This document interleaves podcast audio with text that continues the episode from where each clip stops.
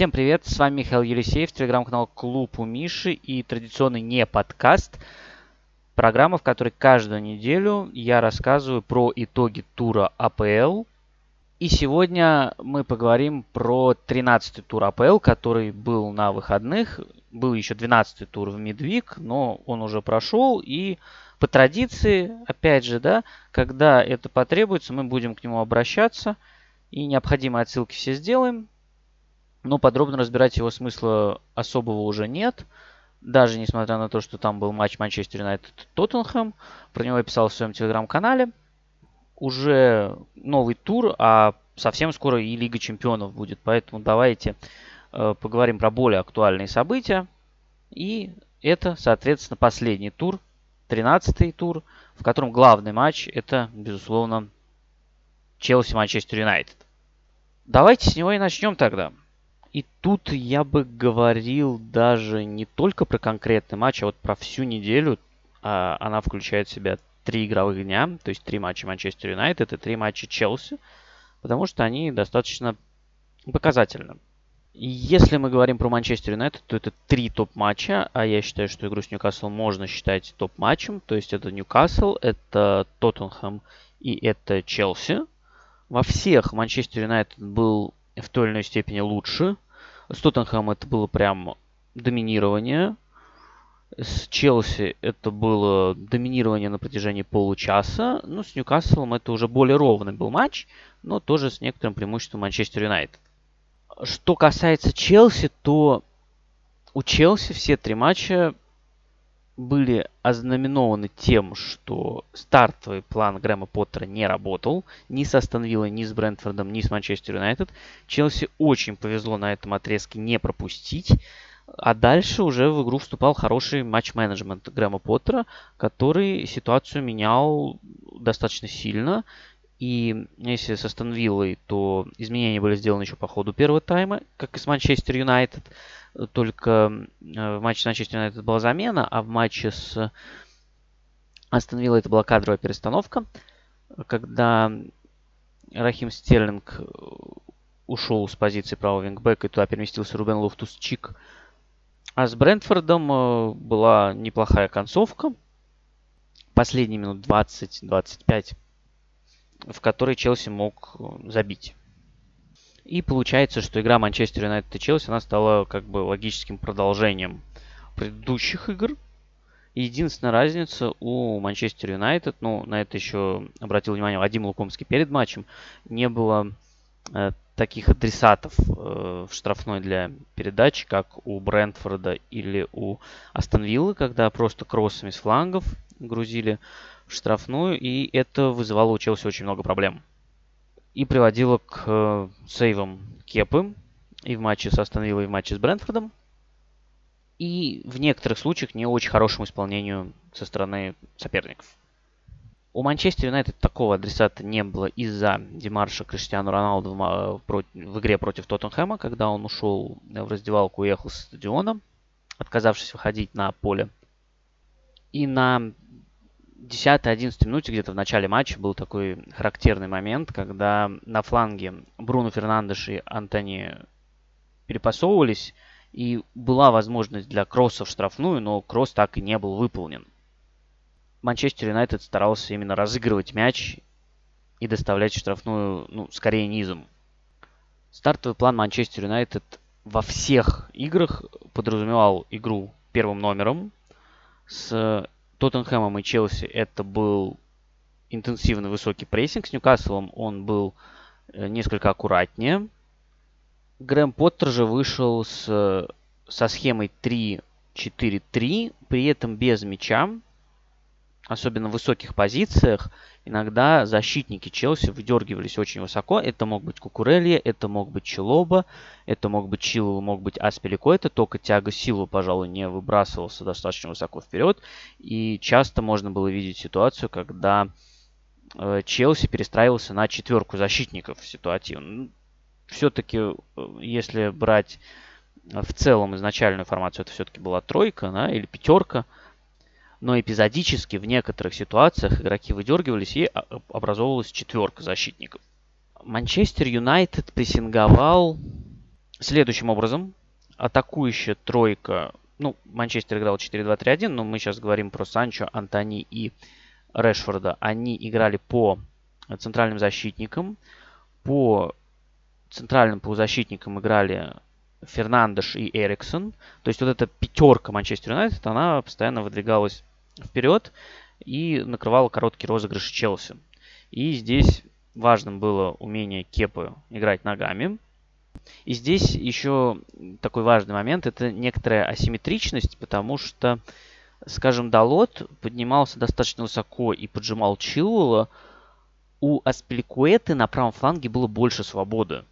Это связано с тем, что помогал ему Рахим Стерлинг, который иногда опускался глубже и шел, либо следовал за Стерлингом, либо он не поднимался достаточно высоко, чтобы поджать Аспиликуэту. На противоположном фланге такой проблемы у э, Манчестер Юнайтед не было.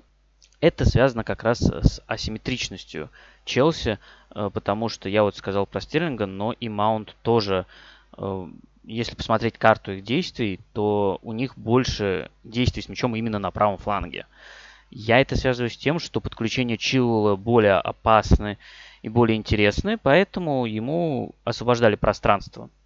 А вылилось это все в то, что некоторую свободу получал Аспиликуэта.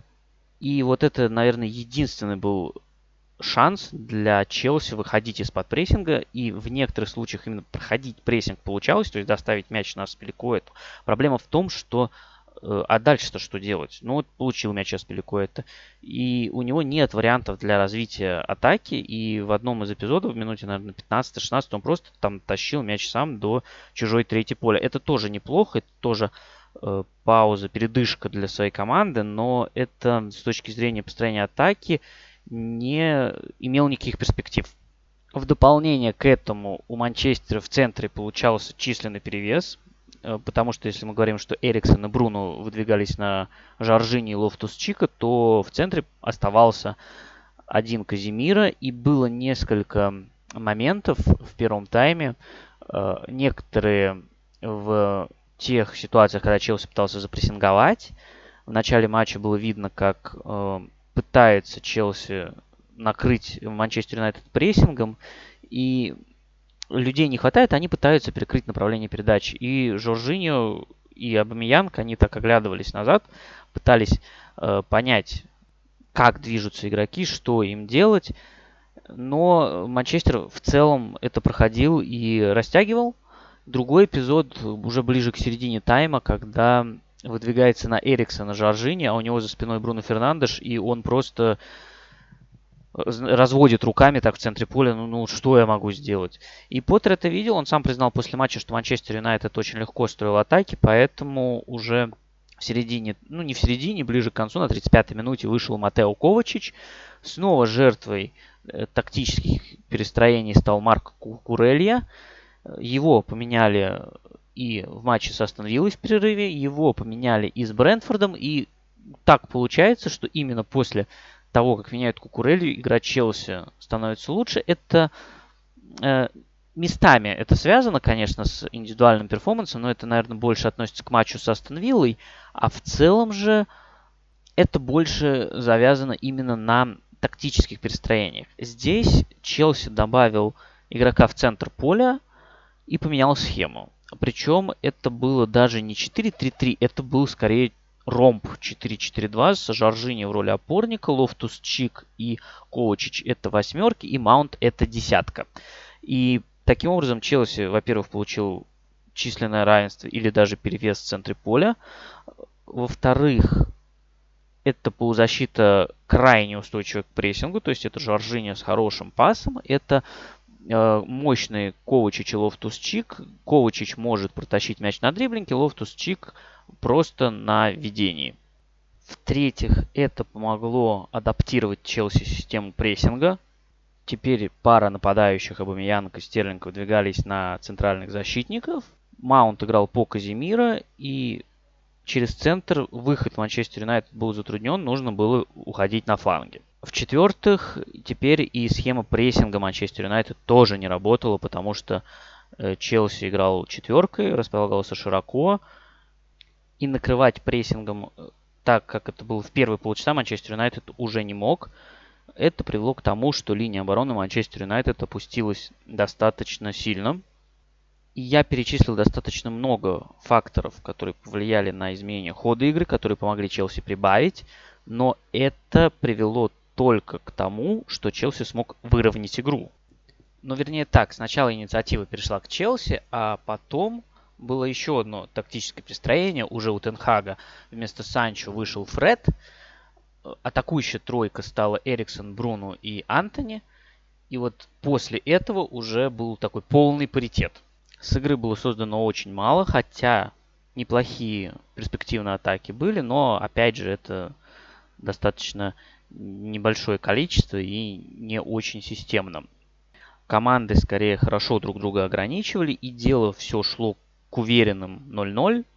Но Манчестер снова подводили стандарты, как в игре против Ньюкасла. Сначала был момент у Трева Челоба, когда мяч попал в прикладину, а потом Скотт Мактомина решил, что держать своей штрафной игрока соперника на угловом, в данном случае это был Армандо Броя, ну, видимо, это хорошая идея, по мнению Мактомина. Причем обычно же это делают как? Либо так, чтобы судья не видел, либо ну, придержал, отпустил.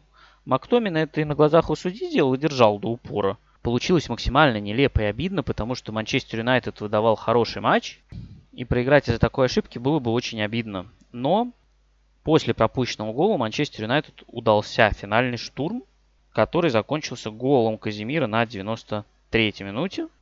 И, во-первых, гол пришел после подачи с фланга, то есть это то уязвимое место Челси, о котором говорилось еще до матча.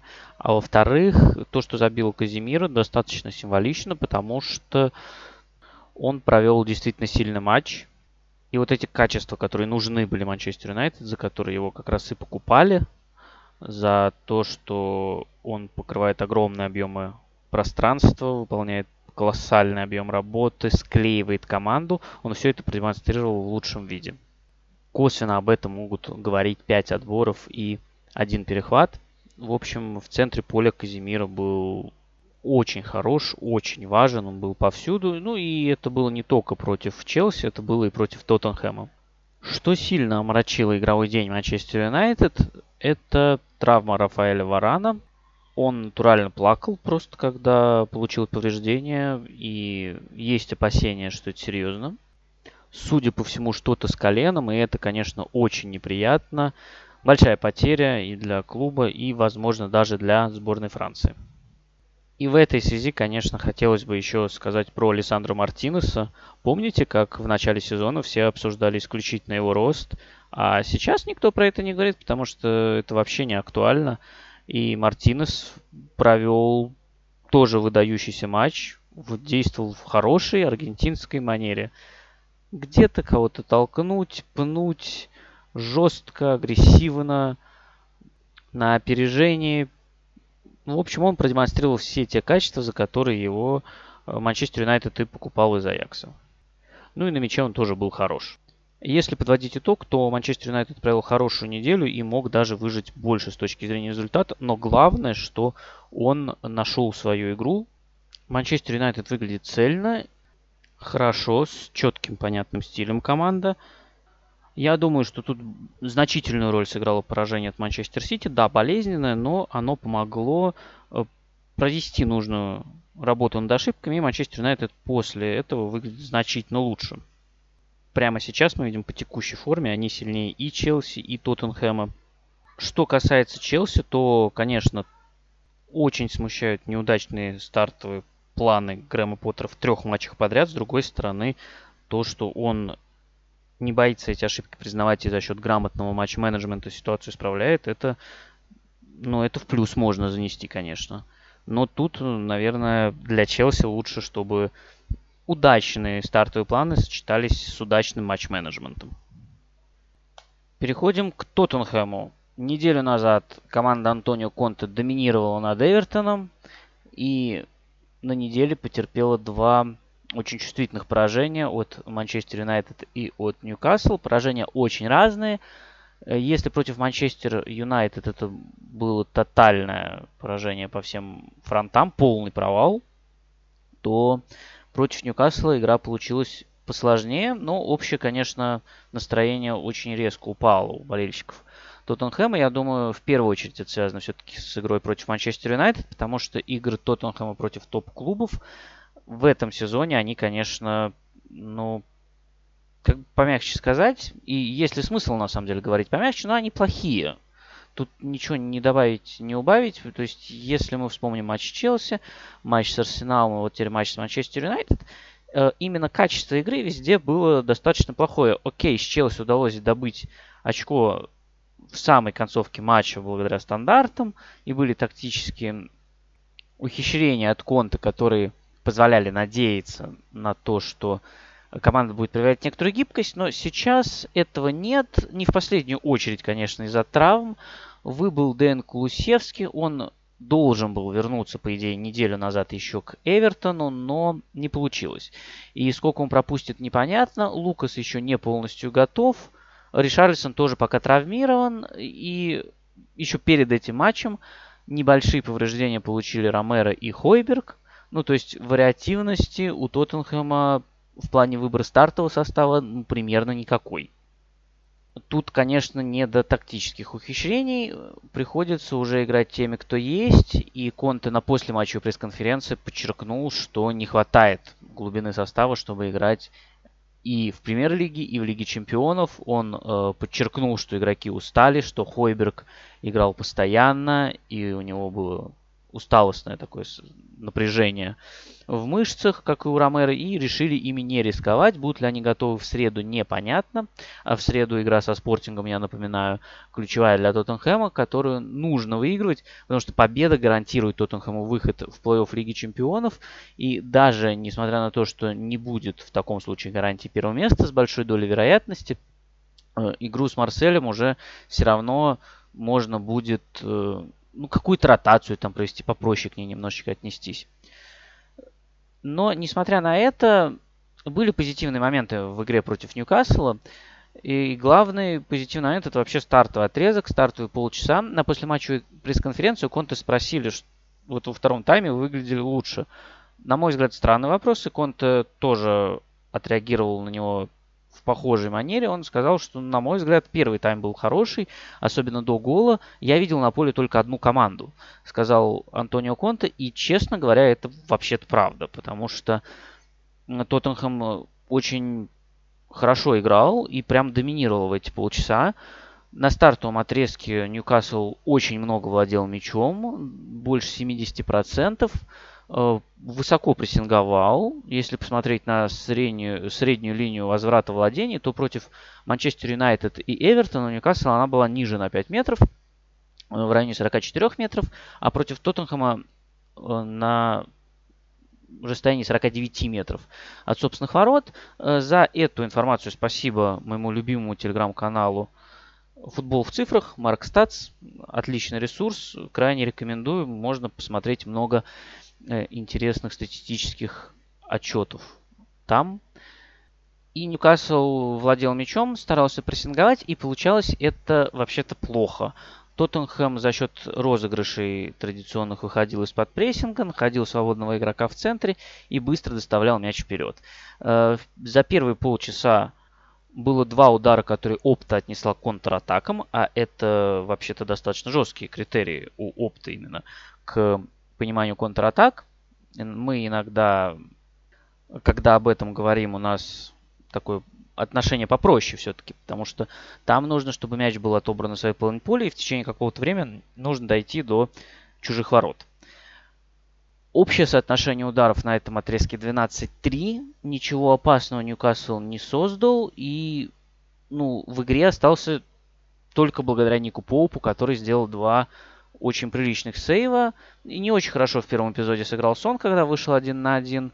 Перекинуть решил Поуп. Получилось не очень удачно, но Поуп среагировал, прямо отбил. И мяч после этого покатился в ворот, его вынес Киран Трипьер. И вот полчаса было полное ощущение, что у Тоттенхэм все хорошо, а потом случился гол Ньюкасла. Э, гол Ньюкасла случился тоже не совсем случайно, потому что вот эти передачи за спину защитникам Тоттенхэма практиковались в эти полчаса, они не всегда проходили, и иногда, э, ну, прям чуть-чуть не хватало, чтобы они прошли. В одном из эпизодов в начале матча э, Эмерсон просто успел накрыть Джоя Линтона, который очень опасно вываливался. А здесь вышел Льярис и сделал правильно, что вышел, а вот то, что он сделал дальше, не совсем понятно. Э, сразу скажу, что я считаю, что это фол, потому что э, Уилсон сделал движение в сторону Лиариса, выставил руку, но это на самом деле не принципиально, я бы не хотел делать на этом акцент. Здесь вопрос вообще не в этом. Здесь вопрос в том, что делал Лиарис. Я понимаю, что он хотел перекинуть Уилсона и как бы его таким образом обыграть, но получается, что он как бы хотел насквозь Уилсона, что ли, пробежать. Это тоже очень странное решение и за это наказали. Ньюкасл забил, и это вообще всю игру поменяло кардинально, что, в общем-то, естественно, потому что ну, гол меняет рисунок, это понятно. И в данном случае как раз это и вышло. Усугубила ситуация в конце первого тайма, то есть вскоре после первого гола, когда Тоттенхэм пропустил второй.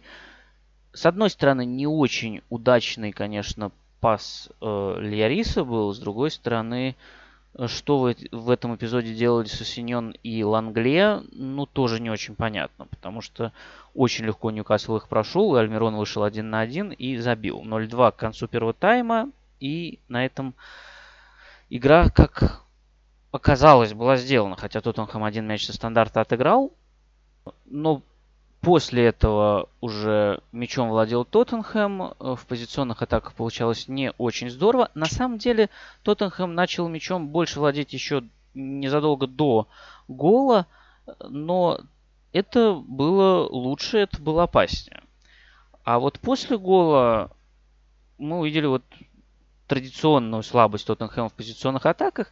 Э, я это связываю с тем, что э, давил, похоже, счет на команду и очень быстро старались доставить мяч вперед, торопились и не хватало как раз хороших продуманных розыгрышей.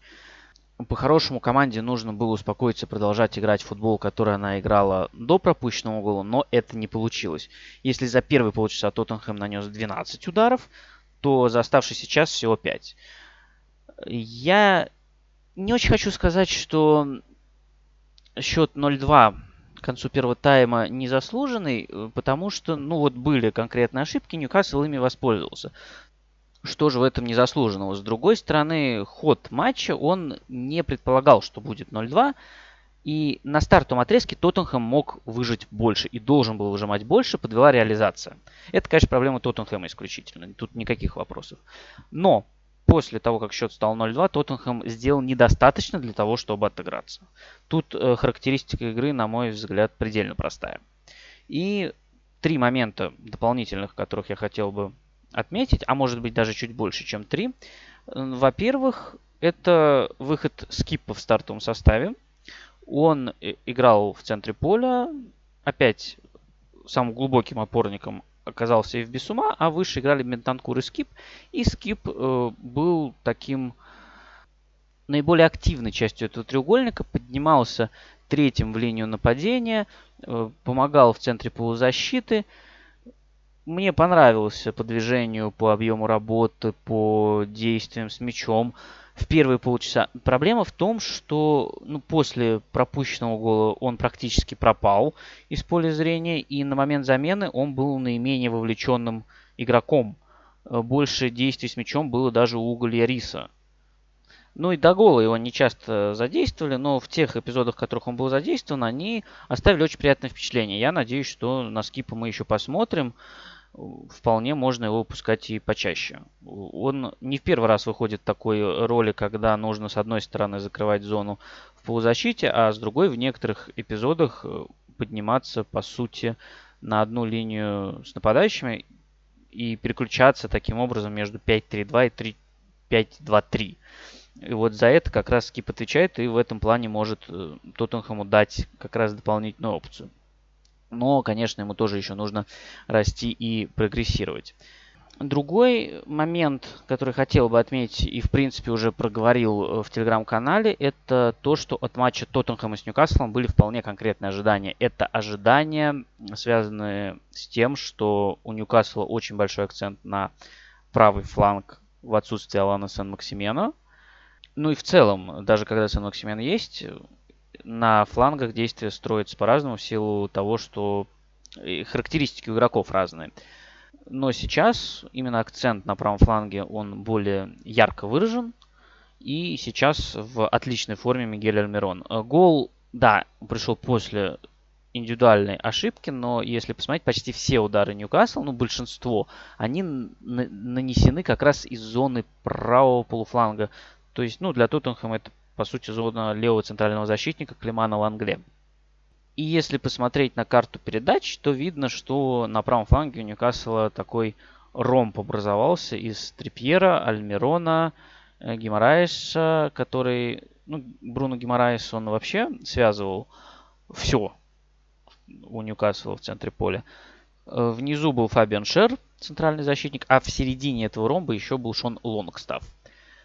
Про стандарты, в принципе, тоже можно сказать. Это момент, который хорошо развит у обоих команд. И, в принципе, он работал. У Ньюкасла достаточно ударов нанес после стандартов снова.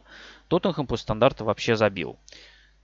Ну и последнее, это прессинг Ньюкасла. В принципе, команда неплохо играет в среднем блоке, но когда она высоко прессингует, у нее иногда возникает проблема, что они предпочитают линию обороны не поднимать очень высоко, и в результате между полузащитой и защитой образовывается пространство, которое позволяет сопернику Э, пройти прессинг, получить мяч между линиями и разбежаться в контратаку. Это использовал Манчестер Сити в очном матче, это использовал и Тоттенхэм вчера. Ньюкасл может играть смелее, может играть менее агрессивно, но вот иногда такая проблема у них проскакивает. И последнее, что хотелось бы отметить по этому матчу, это Ньюкасл в топ-4 незаметно ворвался. И немножечко от этого двоякое ощущение. С одной стороны, это крутое достижение, и у Ньюкасла всего одно поражение. С другой стороны, не покидает ощущение, что это временно, и одно поражение Ньюкаслу очень сильно льстит. Надо отдать должное команде Эдди Хауза то, что против команд более слабых они играют уверенно, и где-то им в некоторых матчах не повезло, но у меня пока не получается избавиться от ощущения, что в матчах против топ-команд – Ньюкаслу повезло несколько больше, и во всех матчах против топ-команд и Брайтона они заработали значительно лучший результат, чем качество игры в этих матчах показано. Во всех матчах, даже с Ливерпулем, если мы вспомним, э, что Ливерпуль забил там на 98-й или какой то минуте, но Ливерпуль должен был забивать намного раньше. Но, с другой стороны, результат есть. Э, много матчей Ньюкасл уже сыграл. Сыграны матчи и с Манчестер Сити, с Манчестер Юнайтед, с Ливерпулем, с Тоттенхэмом, да и с Брайтоном уже сыгран. Получается, остались Челси и Арсенал, а значит, впереди много соперников, ну, которые явно не сильнее Ньюкасла, и значит, Ньюкасл может вполне продолжать набирать очки. Но пока отрыв между командами топ-6 и всеми остальными, в том числе Ньюкаслом, он существует. И попытка Ньюкасла туда запрыгнуть, это все-таки немножечко прыжок выше головы. Но может быть, может быть, э, Ньюкасл просто окажется стабильнее на дистанции, и отсутствие Еврокубков ему в этом плане может сильно помочь. Манчестер Сити Брайтон, еще одна, скажем так, не то чтобы топовая вывеска, но очень близкая к ней. То есть этот тур он нас порадовал такими матчами, которые вроде бы не топ, но очень близко, потому что Ньюкасл и Брайтон это такие команды, которые близко к топ-6, либо по своему стилю, по своей философии, как Брайтон, либо по своим амбициям, как Ньюкасл. Ну и стилистически Ньюкасл тоже, конечно, старается соответствовать. Но вернемся к матчу Манчестер Сити и Брайтона получилось очень интересное стилистическое противостояние в первую очередь. И здесь хочется сказать спасибо Брайтону. Мне Брайтон понравился за свою смелость, за такую хорошую футбольную дерзость, э, что, конечно, всегда граничит с некоторой наивностью. Потому что первый пропущенный гол да, можно сказать, что Санчес непонятно куда вышел, но с другой стороны и без выхода Санчеса Холланд вообще-то убегал один на один. Это как раз особенности того стилистического рисунка, который Брайтон предложил. То есть высокий прессинг, высокая линия обороны и достаточно большое пространство. Ну, это, конечно, как подарок такой для Эрлинга Холланда. Манчестер Сити в этом матче вернулся к своей схеме прессинга 4-1-4-1 или 4-3-3. Таким образом, атакующая тройка накрывала тройку защитников Брайтона ну, при розыгрыше мяча, который образовывался. Вебстер, Данк и Велтман Брайтон тоже накрывал тройку защитников Манчестер Сити. Это были Аканджи, Диаш и Лапорт. Аканджи играл на правом фланге. А у Брайтона, соответственно, накрывали Велбек, Троссар и Лаллана. Я снова сделаю отсылку к телеграм-каналу «Футбол в цифрах», потому что они тоже это подметили и подкрепили свои наблюдения цифрами. Получилась крайне любопытная дуэль вратарская Эдерсон-Санчес, причем она получилась... Кстати, я сейчас подумал, она ведь получилась интересной с точки зрения шотстопинга, скажем так, более классических вратарских навыков, потому что не очень удачно вышел Санчес, ошибся, когда Холланд забивал. И ошибся Эдерсон, когда забивал Брайтон, потому что по-хорошему это, конечно, вратарский гол. Но речь сейчас не об этом, речь именно про игру ногами. Это очень важная дуэль с точки зрения построения игры, потому что как раз при розыгрыше мяча и Манчестер Сити, и Брайтон часто задействовали своих вратарей. И в случае с Манчестер Сити это даже выглядело эффектно, потому что Эдерсон, по сути, занимал место левого центрального защитника. Ну и Брайтон не стеснялся задействовать Санчеса. Он, конечно, поднимался не так высоко, но принял активное участие. Мне кажется, что он сейчас даже стал больше вовлечен в розыгрыше мяча, чем был раньше. Хотя Поттер, конечно, тоже это в Санчесе использовал и ценил. Но вот если посмотреть на статистику, то попытки передачи 53-44 в пользу Эдерсона, точность передач выше у Санчеса 76% против 64 у Эдерсона продвижение мяча и ожидаемая угроза чуть лучше у Эдерсона. Но, собственно, Эдерсон и передачу на Холланда отдал голевую. Я думаю, что Санчес тоже мог бы отдать голевую передачу, если бы у Брайтона была возможность к такому отрыву и был бы нападающий типа Эрлинга Холланда, но все-таки это Брайтон, и, повторюсь, Брайтон играл достаточно смело. Итоговое соотношение по владению 52 на 48% в пользу Брайтона. А соотношение ударов 10-8. То есть Сити создал не так, чтобы очень много. С другой стороны, остроты было больше у Сити, особенно с учетом пенальти. Без учета пенальти, конечно, это уже чуть более равная картина. Но если посмотреть на карту ударов, то у Сити все, кроме одного, из штрафной и очень хорошая кучность. Ну и в целом э, обе команды старались атаковать позиционно, сохранять владение. И просто за этим было очень интересно наблюдать. Это не всегда приводило к ударам, поэтому тут статистика ударов может быть не во всем показательна. И когда команды доходили до чужой штрафной, они старались максимально нагрузить последнюю линию, растянуть ее. И у Брайтона, в частности, в последней линии было 5 человек. Э, у Манчестер Сити тоже, но реагировали, кстати, на это команды по-разному. У Манчестер Сити, что любопытно, в линию обороны опускался Бернарду Силу, Родри оставался контролировать опорную. А у Брайтона тройка центральных защитников, она действовала компактно в пределах штрафной стараясь располагаться. Чаще всего справа помогал Соли Марч. А дальше были варианты. Иногда опускался Кайседо между Данком и Вебстером. И Вебстер занимал позицию левее. Иногда помогал Тросар. Но старались и та, и другая команда не допустить численного перевеса в финальной линии. И в целом это получилось успешно.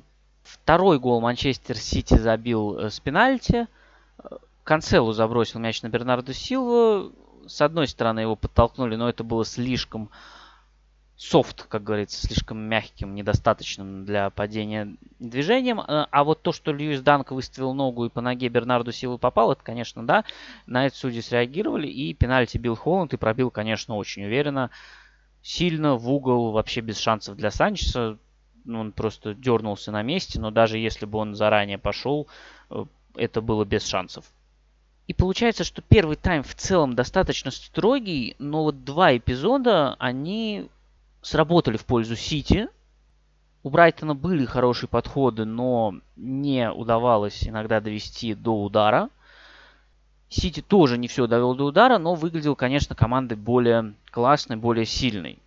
Но первый тайм, повторюсь, он был таким достаточно структурированным. Во втором тайме структура и у Брайтона, и у Сити немножечко начала плыть. Стало чуть больше игры на встречных курсах стало чуть больше пространства. Плюс Брайтон достаточно быстро один гол отыграл. Ну и дальше были такие качели, которые закончились с фантастическим голом Де Брюйна. И тут э, интересна цитата Пепа Гвардиолы после матча, который поблагодарил э, Де Брюйна за этот гол. Он прямо так и сказал, спасибо Кевину Де Брюйна за то, что нам не пришлось Э, мучиться в последние 15-20 минут против Брайтона, когда игра была больше на их стороне, больше под их контролем. Гол был фантастическим, да, но Кевин может играть лучше. Он не играет на своем лучшем уровне, он забил фантастический гол, но пока не показывает максимум возможностей. Интересная и достаточно честная оценка. И в целом есть ощущение, что за последний месяц произошло достаточно много изменений и вообще есть ощущение, что за последний месяц примерно произошел серьезный перепад в форме отдельных команд игроков, что вполне естественно, учитывая сумасшедший календарь этого сезона. Но если приводить какие-то примеры, то можем говорить про спад Тоттенхэма, про то, что Де Брюйна месяц назад был в фантастической форме, сейчас сам Гвардиола признает, что это не его лучшая форма. И, ну, такие качели, они наблюдаются. Манчестер Юнайтед сейчас на пике, Э, Арсенал тоже, мне кажется, чуть просел. У Челси определенный спад тоже прослеживается. Ну и такие качели, они по ходу сезона, я думаю, вполне понятно и ожидаемы, потому что сезон абсолютно аномальный с точки зрения плотности матчей. Если мы говорим про самые плотные отрезки, которые были раньше, то, наверное, тут выделяется постковидный отрезок, когда команды доигрывали сезон, но это было всего несколько месяцев, а тут весь сезон такой. Поэтому посмотрим, к чему приведет. Единственное, пока очень стабильным выглядит Эрлинг Холланд. Вот кто никаких спадов, перепадов пока как будто и не замечает. Ну и где-то близко к нему, наверное, Харри Кейн. Но мы немножечко отклонились от матча. Давайте вернемся. Дебрюйн забил очень классный гол. Но, во-первых, незадолго до этого классно убегал на ворота Манчестер Сити Тросар. А во-вторых, обратите внимание на гол э, Дебрюйна не только с точки зрения удара, а и с той стороны, что он а, совершенно один остался в опорной зоне. И в первом тайме, например, такого не было. Это как раз следствие того, что немножечко поплыла структура, стало больше пространства, стало больше моментов во втором тайме. Ну и Брайтону, конечно, нужно было отыгрываться, но тут была затяжная достаточно атака Манчестер Сити и просто не хватило помощи в центре поля, потому что МакАлистер и Кайседа были на своих местах, и там требовалась им, конечно, поддержка, ну, либо от Гросса, скорее всего, от Гросса, но вот не, не вернулись три человека у Брайтона. Это Велби, Гросс и Тросар. И у Дебрюина было много времени для того, чтобы подготовить удар. Ну и еще одно косвенное свидетельство того, что второй тайм получился более открытым, это статистика ударов, потому что в первом тайме соотношение всего лишь 4-3 в пользу Манчестер Сити, ну и в целом всего 7 ударов за тайм, это немного. А во втором тайме уже 6-5 в пользу Манчестер Сити, то есть соотношение именно количественное по-прежнему близкое, но полтора раза больше нанесли команды. И не было, конечно, таких моментов, как у Холланда в первом тайме. Не было пенальти, не было выхода на пустые ворота. Но именно подходов, которые были следствием розыгрыша и были достаточно перспективными и опасными, их стало больше. Общее впечатление от матча повторюсь, понравился Брайтон своей смелостью. И не было ощущения превосходства и доминирования Манчестер Сити. Да, на отдельных отрезках они были лучше, на каких-то отрезках очень хорошо смотрелся и Брайтон. Но в итоге разницу сделали Холланд, Бернардо и Де Брюйне. Но, с другой стороны, это тоже следствие вот этого смелого, с одной стороны, и несколько наивного подхода Брайтона с другой стороны. В любом случае, Брайтон остается очень интересной командой для просмотра и приятной э, с точки зрения стилистики. Впереди у Брайтона матч Челси, достаточно очевидная интрига игры против Грэма Поттера. Ну и учитывая текущую форму Челси, все выглядит далеко не так однозначно. Еще про Брайтон отмечу такой момент, что гол ворота Сити – это первый гол после того, как Брайтон сыграл ничью 3-3 с Ливерпулем. Тогда в конце матча Тросар забил. Это был последний удар Брайтона в том матче. Потом было три матча, в которых Брайтон не мог забить. Это игры с Тоттенхэмом, Брентфордом и Ноттингем, в которых Брайтон нанес 54 удара, создал 6 явных моментов на 4.37 XG по опте. И некоторые претензии есть. Удары не все наносились из хороших позиций, некоторые были неподготовлены, с сопротивлением. И тут одно не отменяет другого. То есть вот эта претензия, она как бы остается, но все равно то, что Брайтон не забил ничего из этого, это странно и не совсем нормально.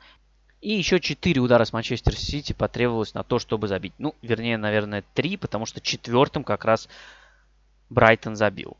Э, то есть это, получается, стал 58-й удар, которым Брайтон забил. Причем это был не то чтобы прям какой-то очень опасный момент. Это, опять же, ошибка Эдерсона.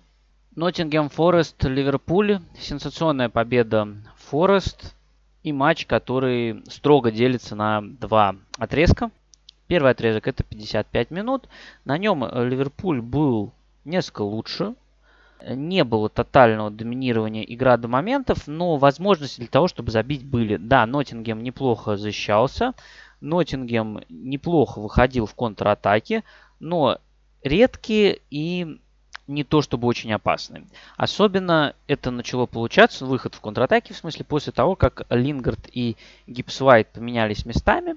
Гипсвайт начинал правее, Лингард располагался левее, но где-то, наверное, в середине первого тайма, может, чуть пораньше, э, Гипс Уайт стал ближе к левому флангу, а Лингард к правому. И Гипс Уайт, конечно, ключевой игрок Ноттингема по части именно разгона контратак и перехода в атаку. В общем-то, неудивительно, почему летом за него отдали такие большие деньги. И вот в целом позитивные моменты Ноттингема были, получалось это действительно неплохо, но, повторюсь, Ливерпуль был лучше, Ливерпуль был ближе к голу, Хватало моментов для того, чтобы забить. Был выход Карвалью, был удар Салаха из центра штрафной, когда он сместился с левого фланга и пробил, но прямо по центру. Было два эпизода, которые не закончились ударами, когда Ван Дейк скидывал на Фермина, по-моему, в первом тайме, и во втором, когда Салах просто не попал по мячу. То есть эпизоды для того, чтобы забить у Ливерпуля были. Да, это не тотальное доминирование, но превосходство определенно Ливерпуля было. При таком развитии игры больше шансов на то, чтобы Ливерпуль в итоге Ноттингем дожал. Но потом случилась ошибка Джо Гомеса. Ошибка на ровном месте в центре поля. Но с другой стороны, Гомес сам ошибся, сам исправил. Да, ценой желтой карточки, но это штрафной из центра поля. Это не то, чтобы какой-то супер опасный момент. Другое дело, что с этого штрафного как раз-таки гол пришел, и там тоже не очень хорошо сыграл Гомес и Робертсон. Ну, во-первых, это розыгрыш Ноттингема, розыгрыш неплохой. Подача на фланг на Стива Кука, центрального защитника. Тот в касание простреливает вдоль ворот, и там Тайво Авани сначала бьет штангу, потом все смотрят футбол, а Авани забивает гол. Естественно, это стало поворотным моментом матча. Как я уже говорил в обзоре матча Тоттенхэм-Ньюкасл гол меняет характер игры. И здесь, естественно, это тоже случилось. После этого характер игры поменялся. Игра из такой достаточно закрытой, с минимумом моментов, и небольшим э, преимуществом Ливерпуля превратилась в открытую и яркую перестрелку с шикарной концовкой по драматизму, вполне соизмеримой э, с тем, что было в этот же день вечером во Флоренции, когда Фиорентина играла с Интером, но это другая история, просто яркая, красивая концовка получилась. Э, послужила причиной этому то, что Ливерпулю нужно было отыгрываться. Ливерпуль усилил давление, Ноттингем еще больше стал вжиматься в свою штрафную, и у Ливерпуля стали возникать моменты. Прям хорошие, опасные моменты, достаточно для того, чтобы забить. С другой стороны, стало больше пространства за спинами, и Ливерпуль стал уязвим контратакам. И этих контратак тоже стало больше, они тоже стали опаснее. Тут тоже нужно сделать небольшую отсылку к игре против Вестхэма. Ливерпуль большую часть матча против Вестхэма контролировал и мог забивать еще. При этом, если вы посмотрите по статистике, у Вестхэма 8 ударов, из них 5 явных моментов – может показаться, что Вестхэм хорошо играл на контратаках. На самом деле это не так. Контратаки Вестхэма были редкими, но когда удавалось доходить до ворот Алисона, было опасно. И в итоге, несмотря на то, что Ливерпуль был лучше, заслуга Алисона в том, что Ливерпуль выиграл, она колоссальна. Здесь заслуга Алисона тоже очень большая, потому что он сохранил просто команду в игре на компенсированное время. Хороший момент был у Джонсона, когда он бил в ближний угол. Это с одной стороны. А с другой стороны, самый явный и, наверное, опасный момент Ноттингема, но не считая гола, это выход один на один Йейтса. И Йейтс бил, на самом деле, достаточно хорошо верхом, но Алисон смог э, отбить мяч, спасти команду и ну, оставить Ливерпуль в игре банально. Сделано, правда, это было для того, чтобы не менее яркий сейв сделал в компенсированное время Дин Хендерсон, который отбил удар Верджила Ван Дейка с углового. Причем бил-то Ван Дейк хорошо головой вниз, но Хендерсон успел сложиться и отбить. Э, конечно, к Хендерсону есть некоторые вопросы по поводу дальних ударов, но с точки зрения реакции и игры вблизи он очень хорош. И он это лишний раз подтвердил в матче с Ливерпулем. Э, в концовке, кстати, Алисон в чужую штрафную ходил. Тут, конечно, невольно вспоминается игра с Вестбромвичем, когда он забил победный гол. Но здесь э, этого сделать не получилось. Здесь Алисон в одном из эпизодов сфалил в чужой штрафной. Тоже не самое частое явление. А в другом эпизоде э, ответная контратака Ноттингем Форест стал развиваться. Это последняя атака в матче, и закончился она ударом Джонсона в штангу, но он не пошел в статистику, и здесь тоже такой интересный момент, на который стоит обратить внимание с точки зрения судейского. Дело в том, что из-за того, что Алисон остался в чужой штрафной, он, кстати, даже не побежал назад, видимо, он надеялся на то, что удастся отобрать мяч, закинуть его вперед и побороться за счет того, что Алисон не побежал назад, э, у Ливерпуля на своей половине поля оставался всего один человек. И значит, любой игрок Ноттингем Форест, который получал мяч на половине поля Ливерпуля, автоматически оказывался в офсайде. Потому что не было второго игрока Ливерпуля. Если бы это было врывание со своей половины поля, то офсайда не было. Но Гипс Вайт с передачи несколько затянул и, возможно, не сориентировался сразу и его нельзя за это винить, потому что, ну, как часто вы сталкиваетесь с тем, что вратаря нет в воротах, он находится в вашей штрафной, а во-вторых, ну, банально 96-я минута матча. Человек отпахал 90 минут и отпахал очень качественно. Ну, естественно, некоторая усталость никуда не денется. И опять же, немного статистики, чтобы просто наглядно продемонстрировать разницу между первым и вторым отрезком. Первые 55 минут 4-7 по ударам. Один явный голевой момент. У Ливерпуля это момент Карвалью. Оставшиеся, ну, получается 40 минут с учетом компенсированного времени. Ну, или 35, как хотите. Это 6-8 по ударам и 3-3 по явным моментам. Ну и сам гол, он немножечко выносится за скобки, потому что это как раз-таки та самая поворотная точка. Это два удара и два явных голевых момента у Ноттингем Форест. Понятно, что забит мог быть только один гол, но мы говорим чисто про статистический момент сейчас. Таким образом, что мы имеем? Первые 55 минут Ливерпуль был лучше, был ближе к голу, не использовал свои моменты, ошибся, пропустил, и после была уже открытая игра, в которой Ливерпуль мог сравнять счет, но мог и проиграть крупнее. Счет остался 1-0. Это, наверное, наименее вероятный расклад из всех, которые могли случиться, но такое тоже бывает. И эмоции Ноттингема после матча, они, конечно, очень показательны, очень характерны. И, ну, это прям праздник какой-то. Что неудивительно, потому что, во-первых, они обыграли топ-соперника, во-вторых, вот эта концовка абсолютно сумасшедшая, она добавляет драйва. Я уверен, что если бы Ливерпуль сравнял, там тоже эмоций было бы вагон. Просто потому, что очень эмоциональная концовка матча была. Э, в целом, можно, наверное, говорить о некотором прогрессе Ноттингема. У них стали получаться неплохие низовые матчи, неплохие низовые отрезки, что для команды, борющейся за выживание, очень даже неплохо. Что касается Ливерпуля, то тут устоялось все в схеме 4-4-2. Команда чуть больше контроля стала получать в последнее время, но она по-прежнему остается уязвимой к быстрым атакам соперника.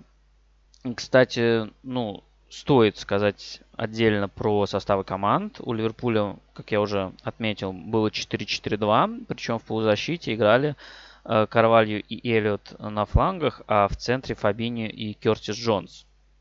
То есть достаточно юное сочетание с предводительством Фабини. Что касается Ноттингем Форест, то Стив Купер тоже в последних матчах использует исключительно четверку защитников. На флангах играли Орие и Вильямс, причем, ну, мы знаем, что Вильямс обычно играет справа, но вот в последних матчах он играет слева, потому что было повреждение у Лоди, хотя против Ливерпуля он вышел на замену, было повреждение у Тоффола, поэтому Вильямс вышел на левом фланге. В полузащите уже тоже более устоявшееся сочетание Фроллер в роли опорника, левее Куэте, правее Йейтс. А впереди э, возможны варианты, и Купер прибегает э, к ротации. Например, в старте не вышел Брэннон Джонсон, а вышел Тайва Вани, ну и Лингер с Гипсвайтом, про которых я уже рассказывал.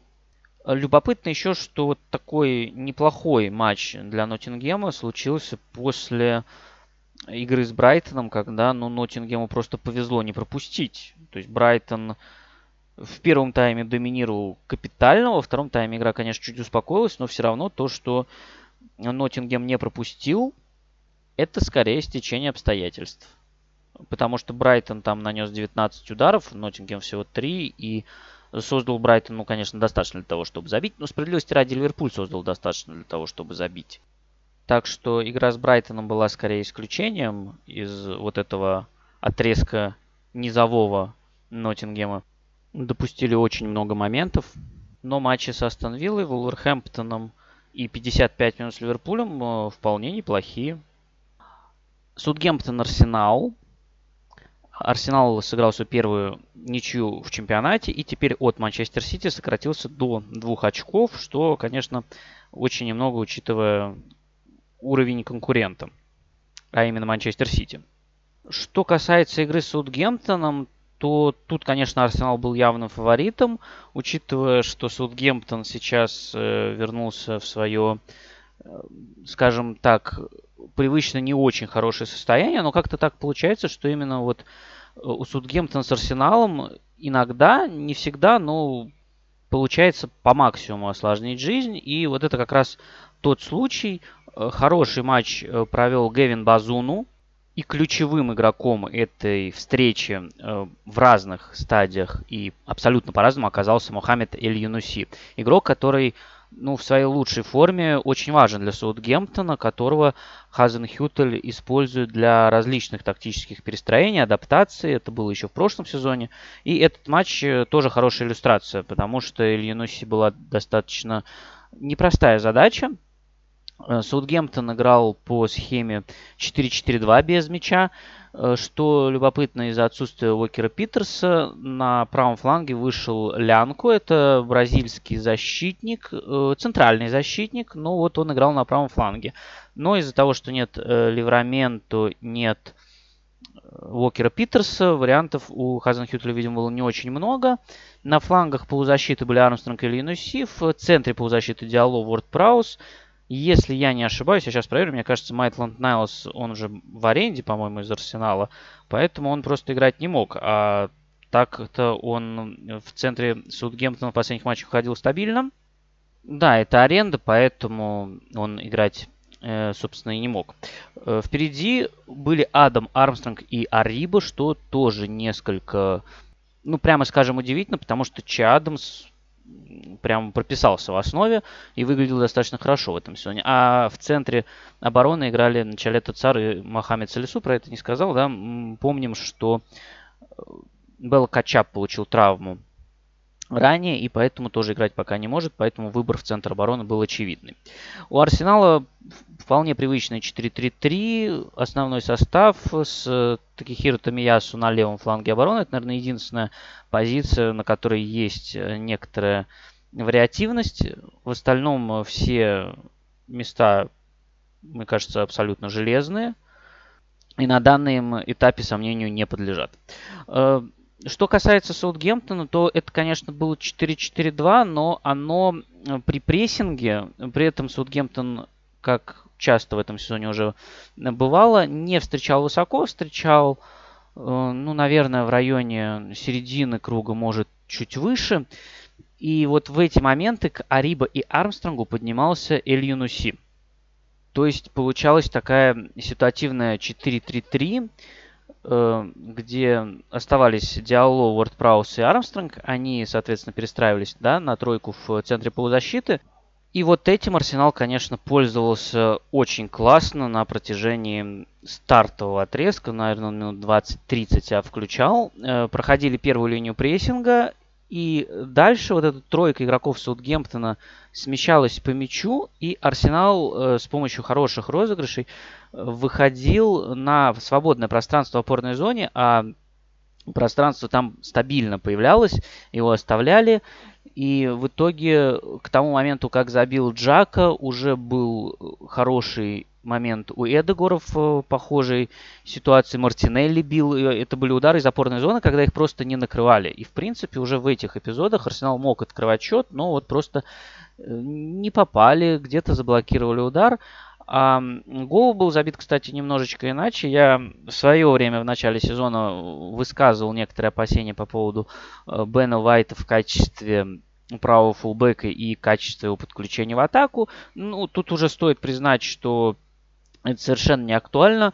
Хорошо, Бен Уайт очень ходит в атаку, и вот как раз с помощью его подключения э, обыгрались на правом фланге, и, собственно, он выкатил отличный пас на гранита Джаку, и подключение Джаки это тоже дополнительное оружие Арсенала в этом сезоне, и Джак, ну, отлично попал. И вот на стартовом отрезке Арсенал очень мощно давил, Саутгемптона ничего не получалось, Арсенал накрывал прессингом, и это очень тяжелый был отрезок для Саутгемптона. Э, оставалось вот это пространство в опорной зоне, Э, то есть Арсенал не только давил, он создал моменты, мог забивать еще, были еще эпизоды, и казалось, вот он, этот привычный Арсенал, там владение было за 60%, и оно было оправданным, оно приводило к остроте. Э, моменты возникали из разных эпизодов, и в переходах, и в позиционной атаке, ну то есть все было в порядке. Удивительно немножечко другое, удивительно, что ну вот где-то минут 20-25 это продержалось, потом игра-то начала выравниваться. А после перерыва Саутгемптон ну, вообще выглядел поинтереснее. Конечно, по качеству моментов он с Арсеналом в итоге сравниться не смог, но было несколько эпизодов, когда просто до удара не удалось довести. То есть, с одной стороны, Арсенал везет в счете, соперник не может создать большое количество моментов, но это не выглядело как надежный контроль. Хотя на этом э, отрезке у Арсенала тоже были моменты, чтобы забить еще. И вот тут в обоих фазах и в ситуациях, когда атаковал Саутгемптон и когда атаковал Арсенал, э, как раз проявилась важность Мохаммеда Эль-Юнуси. Еще до гола был момент, когда он классно на опережении выскакивал перед Габриэлем Мартинелли, но просто не попал по мячу. И тут можно говорить, что Саутгемптон не повезло. Был совершенно сумасшедший момент у Арсенала, когда Габи Жезус выбегал один на один. И здесь эпизод интересен еще и тем, что совершенно непонятно действовал Лянка в центре поля. Он почему-то решил просто свалить на Мартинелли, завалить его и остался там. Э, и получилось, что свободное пространство открылось перед Габи Жезусом, и он просто убегал один на один. И тут просто спас Ильянуси, который догнал и накрыл удар. И это прям топ спасения. Насколько вот бывает топ спасения у вратарей, это вот топ спасения от Ильянуси, мне кажется, сравнимое с тем, что сделал в мидвик Джеймс Милнер, когда Томаш Соучик уже казалось бы, заносил мяч в ворота Ливерпуля, но Джеймс Милнер просто накрыл этот удар, в эпизоде с голом тоже Линуси прямо поучаствовал. Он дал очень умную э, голевую передачу, но тут всю атаку Саутгемптона нужно отметить, потому что там шикарный ноу-тач пас от Ариба был. То есть он просто пропустил мяч на Элинуси как раз. Нет, наврал. Он пропустил мяч на Ромейна Пьеро, тот перевел на Элинуси. И за счет такого нестандартного действия и решения Ариба у Судгемптона получилась очень хорошая атака на пространстве. И Иллинуси, конечно, отдал шикарный ассист. Такой неочевидный, тонкий. Ну и Стюарт Армстронг, конечно, красавец, что момент реализовал, потому что это самый опасный момент Саутгемптона. Ну и так получилось, что единственный. Был еще эпизод до э, гола, до э, того, как э, Ильинуси выскакивал перед Мартинелли. Он тоже не закончился ударом. Салиба э, привез такую неприятную ситуацию. Он просто обрезался, и получилось, что Адам Армстронг э, убегал против Габриэла Магальяеса один в один, но неудачно обработал мяч, отпустил дальше и тоже ничего сделать не смог. Э, не то, чтобы это прям явный момент, потому что мы знаем, что Габриэл хороший игрок, но тоже из него явно Адам Армстронг максимум не выжил. При этом Арсенал ну, достаточно хорошо контролировал центр и зону перед своей штрафной, в отличие от Саутгемптона. Кстати, это можно сравнить через количество передач э, в 14 зону. Это как раз опорная зона перед воротами соперника. И Арсенал э, в эту 14 зону отдал 26 передач, а Саутгемптон всего 2. Другой показатель, э, подчеркивающий, что Саутгемптону сложно было строить атаки через центр, это то, что большинство атак прошло через фланги. 46, по-моему, процент через э, фланг левый и 40 через правый. Подводя итог, Арсенал выдал достаточно неплохой матч, мощно начал, и то, что к началу второго тайма счет был 1-0, это в большой степени заслуга вратаря Саутгемптона Гевина Базону, и ну, немножечко не повезло Арсеналу в завершении. Если бы счет был крупнее, это было бы неудивительно. Арсенал мог забивать больше. С другой стороны, мне сложно сказать, что при счете 1-0 во втором тайме Арсенал хорошо контролировал игру и хорошо контролировал соперника. Саутгемптон тоже, в свою очередь, мог создать больше. И самое показательное, наверное, это реакция после гола Саутгемптона. Казалось бы, должно последовать давление от Арсенала, какой-то финальный штурм или что-то в этом роде, но ничего не было. Игра абсолютно спокойно дошла до финального свистка. И я бы ну, не стал говорить о спаде Арсенала. Мне кажется, пока это преждевременно, но надо взять на заметку то, что вот второй матч подряд, и в этом плане, конечно, большой минус, что игру с Манчестер Сити, которая должна была состояться в Медвиг, перенесли, она бы дала нам намного больше ответов на эти вопросы, но и против Лица, и против Саутгемптона Арсенал в какой-то момент э, утрачивал контроль над игрой, и мы возвращаемся немножечко к состоянию старта сезона, когда Арсенал выигрывал, играл эффектно и хорошо, но на определенных этапах упускал контроль, и там возникали к нему вопросы. Впоследствии Арсенал на эти вопросы ответил, был весьма убедителен, но сейчас они возвращаются снова. Тут никаких далеко идущих выводов не будет, просто за этим надо наблюдать. Может быть, Арсенал сможет также убедительно на них ответить, как это сделал в первый раз, а может быть, эм, может быть, начнется уже более предметный спад. Но пока, пока второй тайм э, с Лидсом и второй тайм с Саутгемптоном, он оставляет некоторые вопросы. Лидс Фулхэм самый драйвовый матч этих выходных. Команды настреляли 25 ударов, из них 9 явных голевых моментов. Ну, то есть практически каждый третий удар это из очень хорошей практически убойной позиции наносился. Однозначно охарактеризовать игру точно не получится. У Лидса были хорошие отрезки в началах таймов. И в начале первого, и в начале второго тайма Лидс действительно начинал прям очень мощно. Прессинг работал, Фулхэм э, не мог выйти из обороны, и даже забросы на Митровича не очень-то помогали. При этом моменты у ворот Лена создавались, но Лиц, как это уже не в первый раз бывает в этом сезоне, подвела реализация. В частности, вот в начале второго тайма снова не реализовал свой момент Патрик Бэмфорд. И я бы даже не к завершающей стадии тут... Да, даже это не претензия, это такое наблюдение просто, что э, здесь проблема-то была не в завершающей стадии, а в том, что он хорошо открылся под передачу, он опять получил момент, и если мы вспоминаем слова Джесси Марша из прошлого тура, когда Лиц играл с Арсеналом и тоже не реализовал свои моменты, э, и Джесси Марс тогда сказал, что важнее, чтобы у нападающего были моменты. Ну, то есть большая проблема, что когда нет моментов, чем когда их команда не реализует. И тут я с Джесси Маршем, конечно, полностью согласен. Но здесь больше проблема была в неудачном первом касании. Далеко мяч от Бенфорда отлетел, и тут стоит похвалить Бернда Лена. Он быстро среагировал, выдвинулся, сократил угол обстрела, и в финальной стадии у Бенфорда уже просто не было вариантов, кроме как бить во вратаря. Вообще, по сравнению с Медвиком, э, матчем с Лестером таким достаточно усыпляющим, где тоже, прямо скажем, не то чтобы лицу очень повезло, потому что равные 20 минут в начале закончились автоголом э, Коха, ну, который пришел после ошибки на своей половине поля. Вот по сравнению с этим матчем Джесси Марш сделал 6 замен. В линии обороны сменилось сразу 3 человека – вышли Стройк, Эйлинг и Купер. Тогда, когда с Лестером играли Кристенсен, Фирпу и Льоренте. Э, остался в запасе Тайлер Адамс. Вместо него вышел Сэм Гринвуд. Джесси Марш нахваливал еще в прошлом сезоне молодого воспитанника Лестера. Э, Харрисон вернулся в стартовый состав вместо Саммервилла и Родриго вместо Бэмфорда. Что касается Фулхэма, то тут изменения э, касаются исключительно атакующей группы, где вышли Харри Уилсон, Виллиан, ну, Пирейра и Митрович. Это железные игроки старта. А на позиции правозащитника снова играл Бобби де Кордова Рид.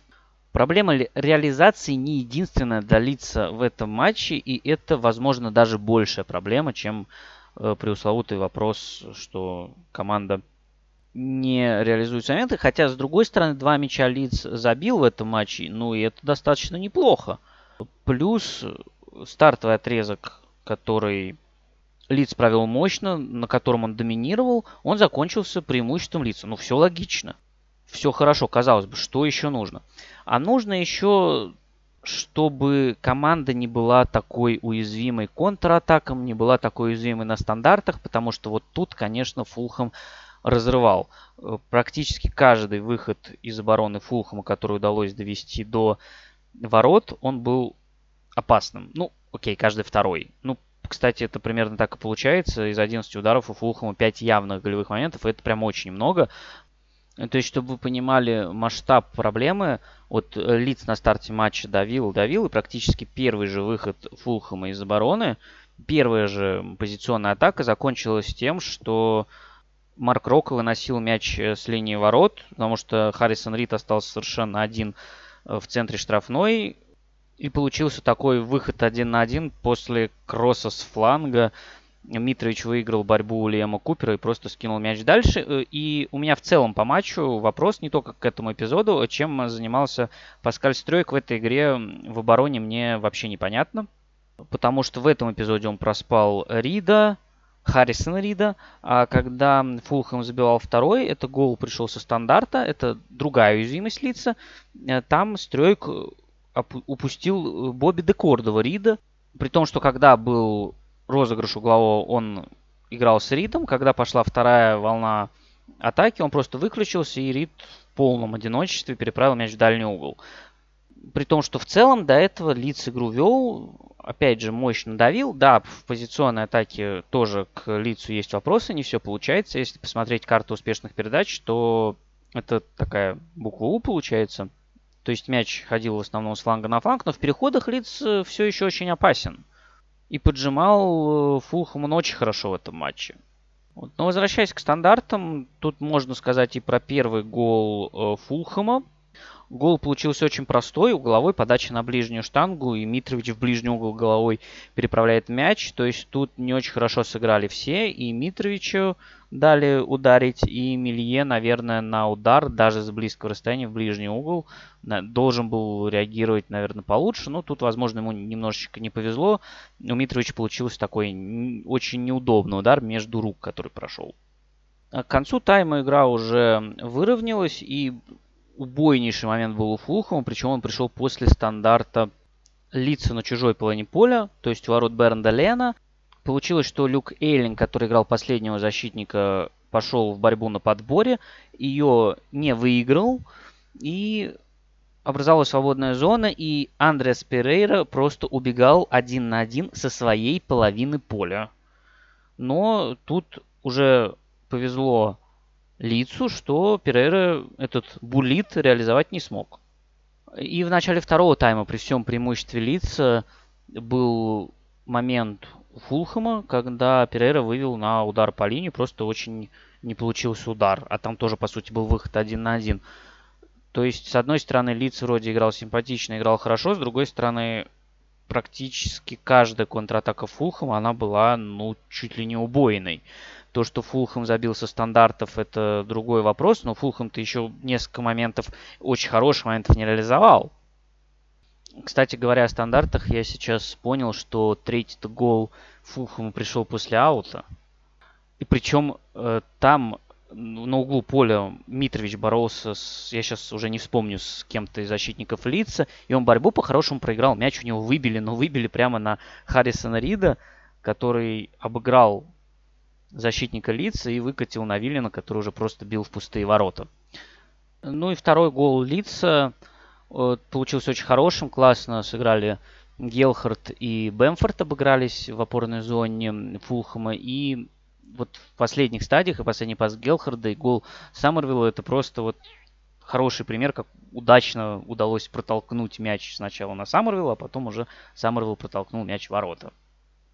Поэтому получились такие очень веселые качели. И вот игра с таким характером матча, она могла закончиться абсолютно как угодно. Тут никакой результат не должен удивлять.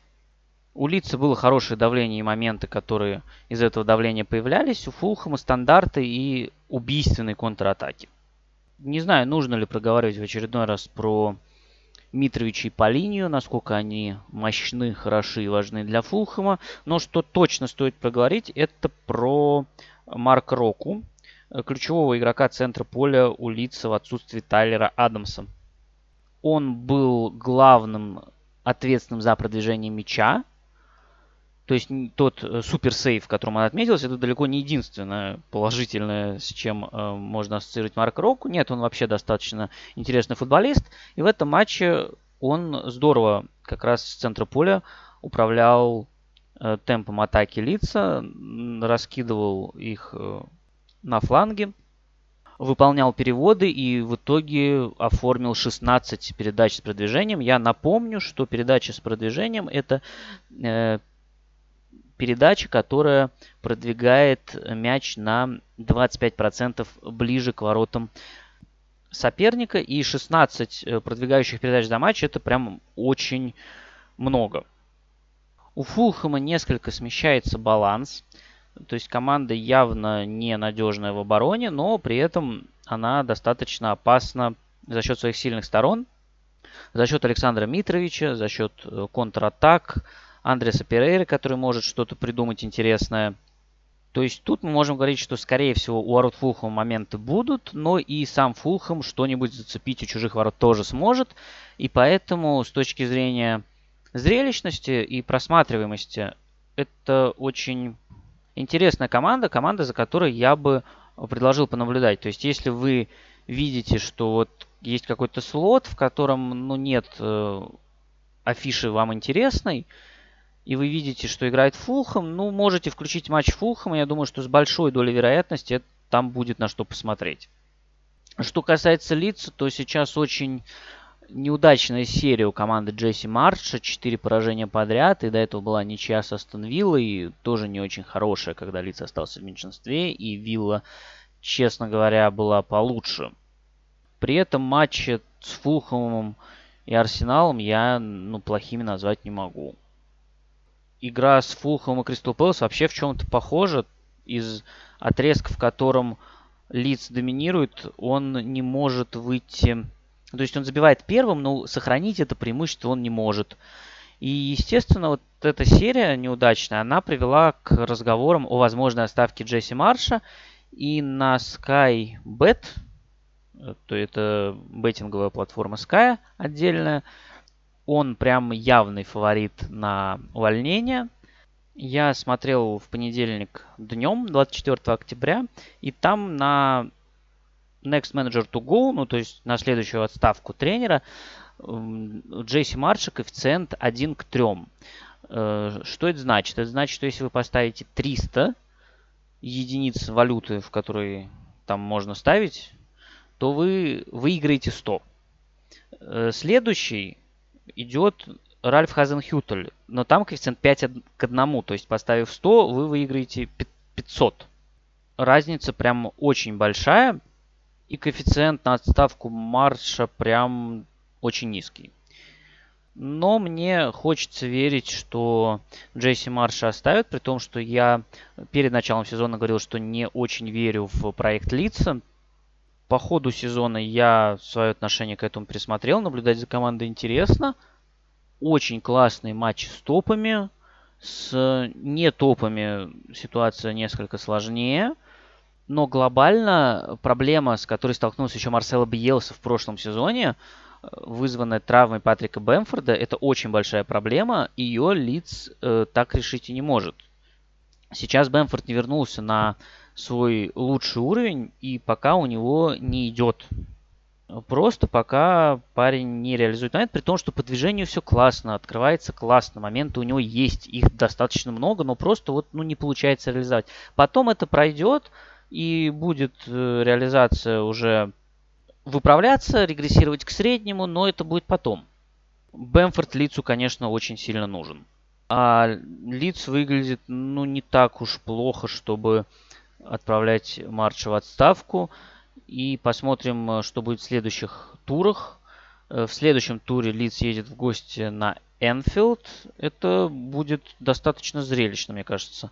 И Ливерпуль сейчас команда уязвимая, и Лидс тоже со своими слабостями, но есть подозрение, что вот эти слабости Лидса, они прям для Ливерпуля идеально подходят, и Лидс может оказаться прям очень удобным соперником даже для сегодняшнего Ливерпуля. Ну, даже для сегодняшнего Ливерпуля, когда я это говорю, я не имею в виду, что Ливерпуль прям совсем плохой. Ливерпуль не в порядке. Ливерпуль мы меряем по его максимуму, мы меряем Ливерпуль по Манчестер Сити, и относительно этого уровня Ливерпуль, конечно, не дотягивает, не дотягивает достаточно много, но Ливерпуль все еще это сильная, хорошая команда. Это команда претендент на топ-4, Поэтому про это забывать ну, явно не стоит. А дальше у лица Борнмут. Хороший момент, чтобы набрать очки. И перед паузой на чемпионат мира игра с Тоттенхэмом. Вот против Тоттенхэма, я думаю, Лиц тоже может даже на поле Тоттенхэма показать ну, достаточно интересный, хороший футбол и доставить Тоттенхэму много проблем.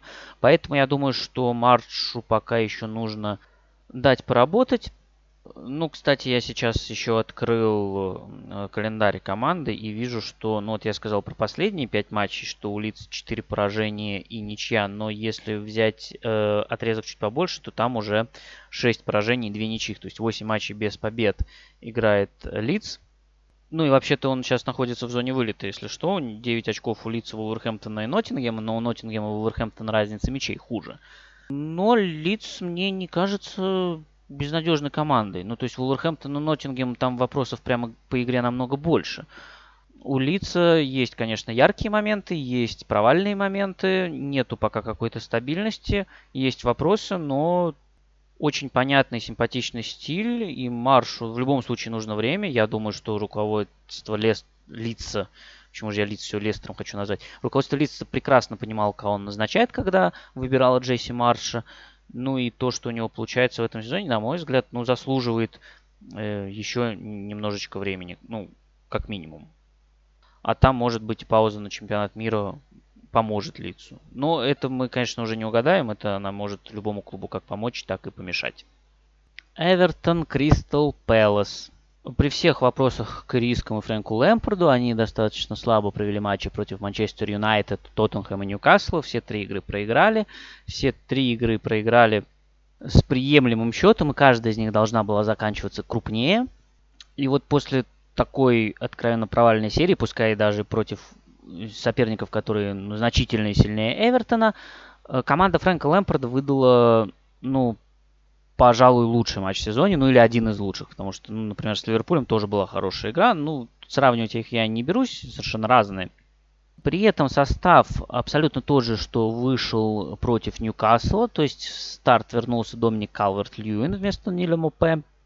И против Ньюкасла бросалась в глаза такая проблема, когда, ну, прям очень искали Калверта Льюина, там спешили, отдавали на него передачу, игнорируя более выгодные продолжения мяча. Но это не главная проблема была с Ньюкаслом, там в целом не очень много получалось, но это вот прям бросилось в глаза.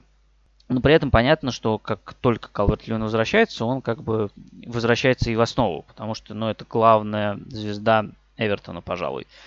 Э, Фрэнк Лэмпорт выпустил вот абсолютно тот же состав, что с Ньюкаслом. Это, в общем-то, устоявшийся состав. Эвертона единственная, наверное, позиция, которая может как-то ротироваться, это позиция флангового нападающего. Грей, Гордон и Макнил.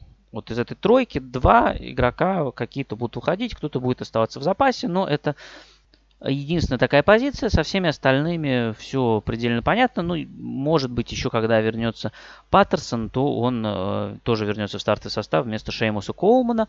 А в остальном Миколенко слева, Тарковский Коуди в центре обороны, в полузащите Анана, Гуе и Воби. Ну, Пикфорд на воротах, тут все как бы понятно.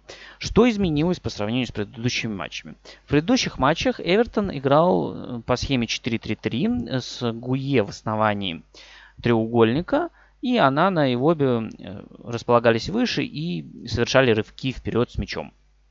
Против Кристал Пэлас изменилась игра без мяча, изменилась игра в прессинге. Эвертон пришел на 4-4-2. Э, Анана и Гуе были центральными полузащитниками, а Ивоби располагался на позиции десятки или второго форварда, вообще выдвигался на одну линию с Калвертом Льюином. И таким образом Эвертон накрывал э, Кристал Пэлас, который играл по привычной тоже для себя схеме 4-3-3. Э, единственное, тут в опорной зоне вышел Милевоевич вместо Куэте, который пропускал игру из-за перебора желтых карточек. И с прессингом Эвертона, который начал с самого начала матча давить высоко и достаточно интенсивно, Кристал Пэлас банально не справился.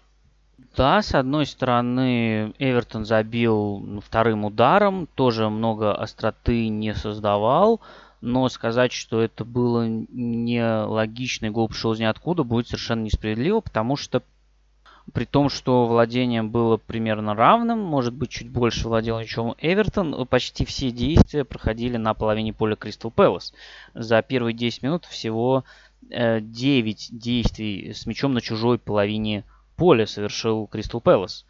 У Эвертона, конечно, было больше интересных подходов, но гол вообще получился классным, потому что он начался с того, что Калверт Льюин запрессинговал Милевоевича, отобрал мяч, и в обе вернул мяч Калверту Льюину. Тот просто продавил Марка Гехи, вышел один на один и пробил в дальний угол. То есть полностью гол self-made by Калверт Льюин.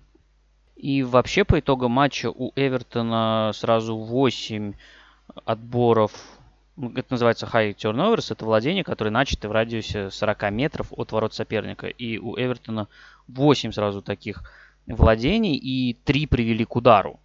Кристал Пэлас, ну, пытался преодолевать прессинг традиционными методами, это диагоналями Йоахима Андерсона и продвижением с мячом Йоахима Андерсона. По традиции была и ставка на индивидуальные действия Уилфреда Заа, но Заа провел очень неудачный матч. У него много прям потерь мяча. Восемь раз он пытался идти в обводку, и только две успешные попытки у него. Постепенно, конечно, Эвертон перестал играть настолько активно, перестал так высоко прессинговать. Хотя средняя линия возврата мяча все равно у Эвертона достаточно высоко, 48 метров. Ну, для команды Фрэнка Лэмпорда это прям непривычно высокий показатель. Но все равно после забитого гола уже была возможность действовать в более э, удобной манере, отдать мяч и больше действовать на пространстве. Кристал Пэлас пытался на определенном этапе прессинговать, но получалось это тоже плохо. Вот следствием такого э, неудачного прессинга стали контратаки Эвертона. Второй гол тоже хороший пример. Это не контратака. Эвертон вообще разыграл мяч от э, ворот, но Кристал Пэлас попытался запрессинговать, у него не получилось, и в итоге Эвертон вышел в достаточно быструю атаку, э, где уже на хорошей ударной позиции был Миколенко, он пробил, Гуай это вытащил и просто уже добил мяч в пустые ворота Энтони Гордон. А были и вполне опасные контратаки. То есть прессинг Кристал Пэлас, ну, в общем-то, работал не очень. Наверное, единственное положительное, что было у Кристал Пэлас, это стартовые 15 минут второго тайма. Вот на этом отрезке как раз вот это давление, оно еще как-то работало. Кристал Пэлас был ну, достаточно опасен. У него было несколько возможностей, чтобы сравнять счет. На тот момент э, было 1-0. Удалось э, прижать Эвертон на этом отрезке. С другой стороны, Опять же, и до гола у Эвертона были хорошие контратаки. И гол второй Энтони Гордон, он, по сути, снял все вопросы и закрыл эту игру. Но не сказать про третий гол нельзя, потому что это прям шедевр. Потому что сначала Дуайт Макнил протащил мяч, наверное, метров 20-30 из левого фланга, смещаясь в полуфланг. Э, покатил на Алекса Ивоби, который стоял в, на углу вратарской. Ивоби шикарно отыграл пяточкой, и Макнил просто закатил мяч в ворота. Классно разыграл все Эвертон, совершенно беспомощно выглядел Кристал Пэлас. И ну, тут уже возникают вопросы к команде Патрика Вейра, потому что в этом сезоне она выглядит намного более серой и намного более уязвимой, чем было в прошлом сезоне. Э, качество игры визуально, мне кажется, просело. Очень интересно, кстати, сравнить с показателями продвинутыми на примерно том же отрезке. Но пока вот есть стойкое ощущение, что огненная форма Беричи Эза на данном этапе, она прям очень сильно выручает Кристал Пэлас. Итак, я полез проверять на Андерстат и решил сравнить ожидаемые очки, ожидаемые голы забитые и пропущенные, ну, вернее, созданные допущенные э, в соотношении на 90 минут. То есть взял за прошлый сезон, да, поделил на 38 матчей, и здесь поделил на 11 матчей сыгранными Кристал Пэлас. И, честно говоря, все показатели прям очень серьезно просели. По ожидаемым очкам в прошлом сезоне у Кристал Пэлас был э, очень большой недобор, но набирали они в среднем 1,53 за игру, а в этом сезоне 1.03. По ожидаемым XG, ожидаемым голам, 1.28 было в прошлом сезоне и 1.1 в этом. По допущенным XGA 1.08 было в прошлом сезоне, 1.58 в этом. Ну, то есть разница очень большая. Команда очень здорово просела, при том, что состав в целом стабильный никаких потерь и проблем больших не было. Эберичи Эзе сейчас э, в прекрасной форме, но это не очень здоровая динамика, и такими темпами Кристал Пэлас в будущем не очень далеко может э, стать просто претендентом на борьбу за выживание. Поэтому в оценке игры это тоже надо учитывать, но Эвертон все равно стоит похвалить, потому что они провели смелый матч, уверенно выиграли, Дальше игры с Фулхэмом и Лестером. И вот будет крайне интересно посмотреть, в каком стиле будет Эвертон действовать в этих матчах. Продолжат ли они играть так же смело или будут э, действовать более осторожно. У Кристал Пэлас в ближайшее время вроде бы не очень сложный календарь. Э, Саутгемптон, Вестхэм на выезде, но это сложный календарь. Э, ну и Ноттингем Форест на выезде. Я рассматриваю только матчи АПЛ и только перед чемпионатом мира, потому что потом, понятно, будет уже совсем другая картина. И, ну, здесь с одной стороны, есть пространство для того, чтобы очки набрать, с другой стороны, с качеством игры Crystal Palace и потерям очков тоже удивляться совсем не стоит. Вулверхэмптон Лестер. Главная аномалия этого тура. Вы, наверное, знаете, что к тому моменту, как счет стал 4-0, соотношение по ударам было 21-4 в пользу Вулверхэмптона, и это, конечно, не очень нормально, но нужно дать чуточку больше контекста, потому что, с одной стороны, 0-4 это, конечно, очень жестко, с другой стороны, некоторая закономерность в голах Лестера тоже была. Начать нужно со стартовых составов, со стартовых планов, и у Вулверхэмптона это, ну, уже стандартные, привычные, скажем так, 4-2-3-1 с Нунишем на позиции десятки. Не знаю, у меня все-таки есть ощущение, что это не лучшее использование Нуниша. Возможно, что лучшей десятки у Вулверхэмптона нет. Но кажется, что свои лучшие качества на этой позиции Нуниш не раскрывает. У Лестера было 4-2-3-1 с центром поля Сумаре Тилеманс центром обороны Амарти Фас и тройкой под э, Патсоном Дакой, который вышел в старте. Дьюсбри Холм позиции десятки. Э, Барнс левее, Мэдисон правее, но, естественно, здесь уже была некая симметрия, потому что Барнс на левом фланге давал ширину, Мэдисон смещался в центр, а ширину на правом фланге давал Кастань.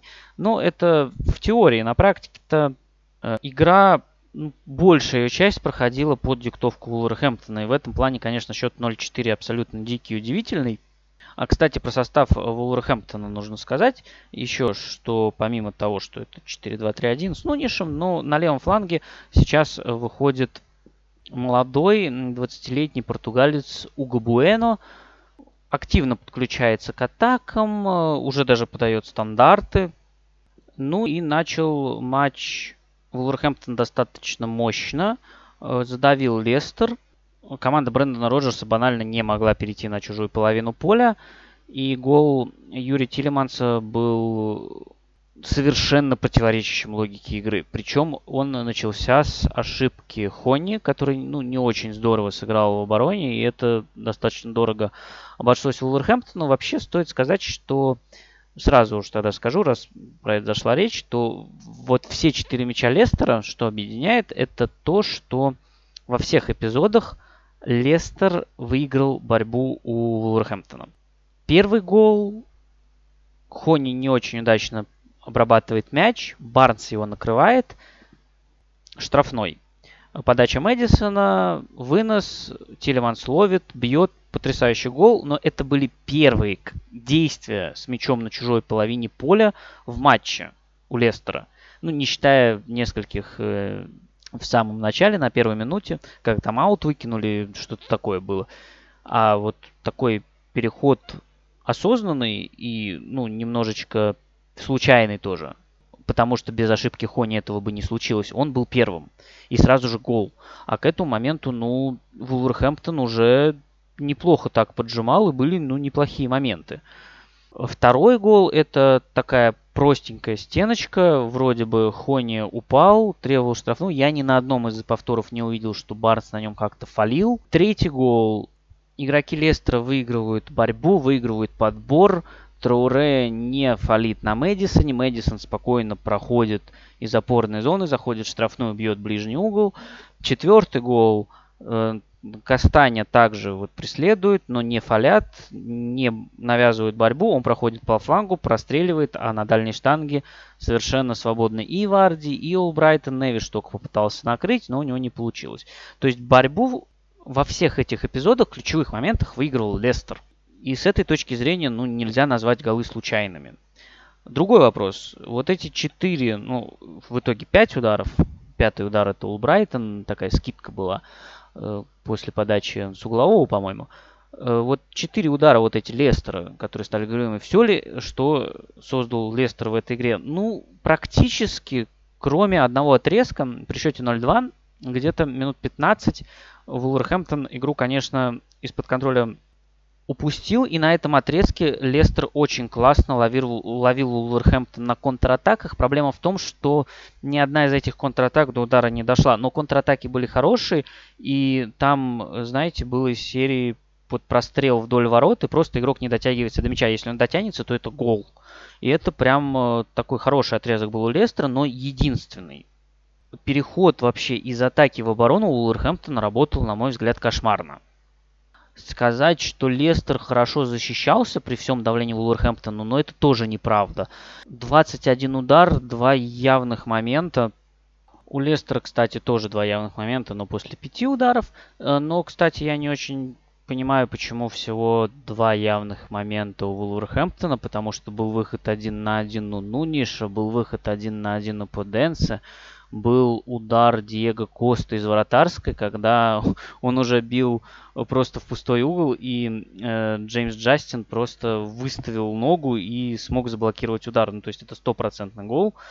Ну, то есть создал-то Вулверхэмптон тоже достаточно много. И тут еще одна такая небольшая ирония получается, что Джеймс Уорд, которого все ругают, он реально вытащил в этом матче, отставил на ноль. Это полностью заслуженный его сухарь.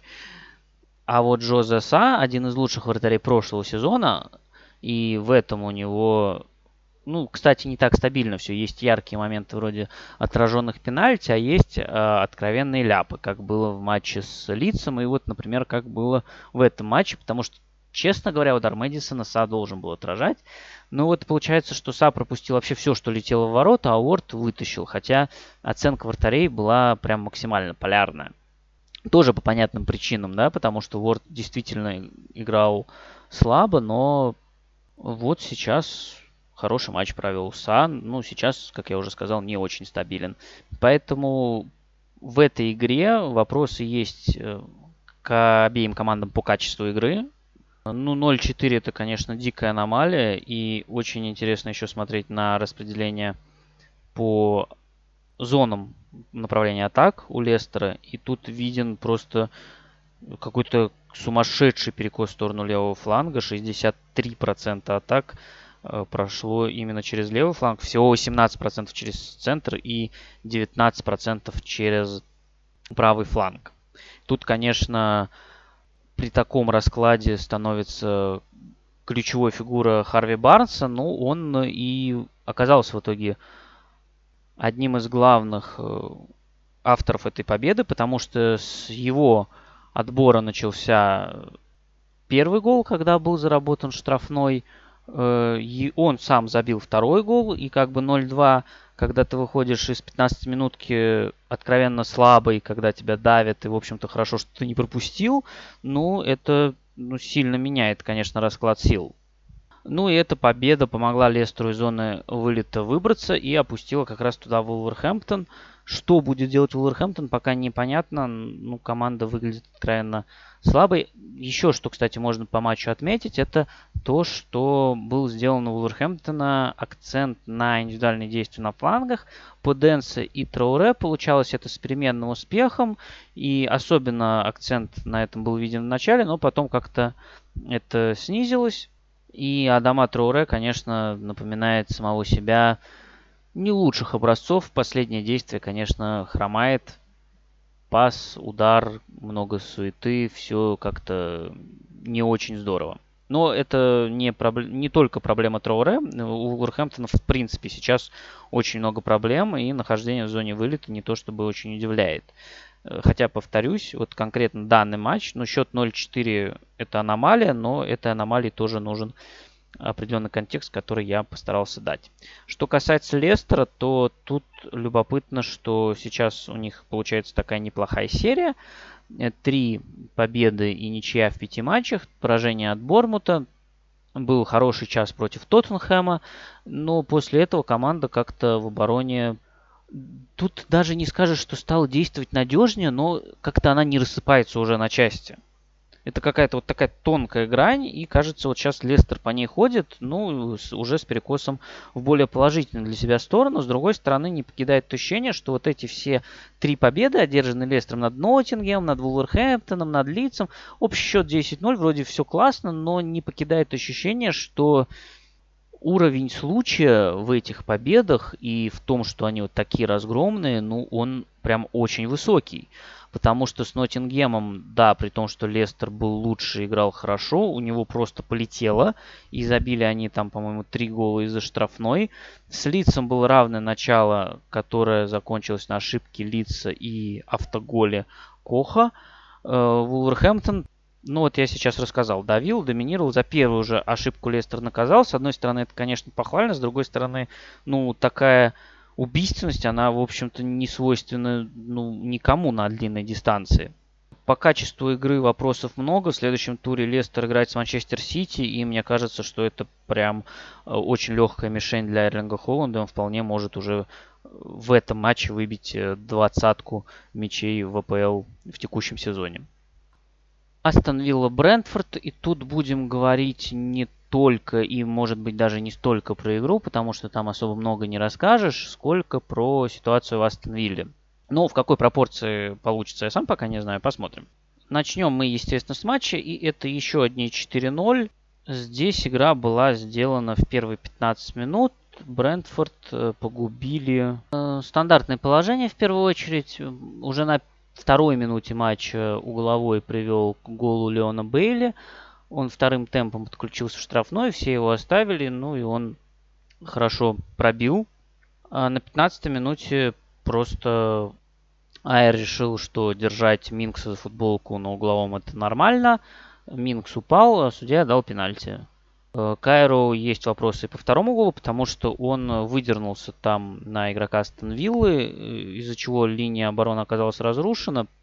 И туда ворвался Леон Бейли, и получилась опасная атака, которая вот привела в итоге к голу Дэнни Ингза из убойной позиции.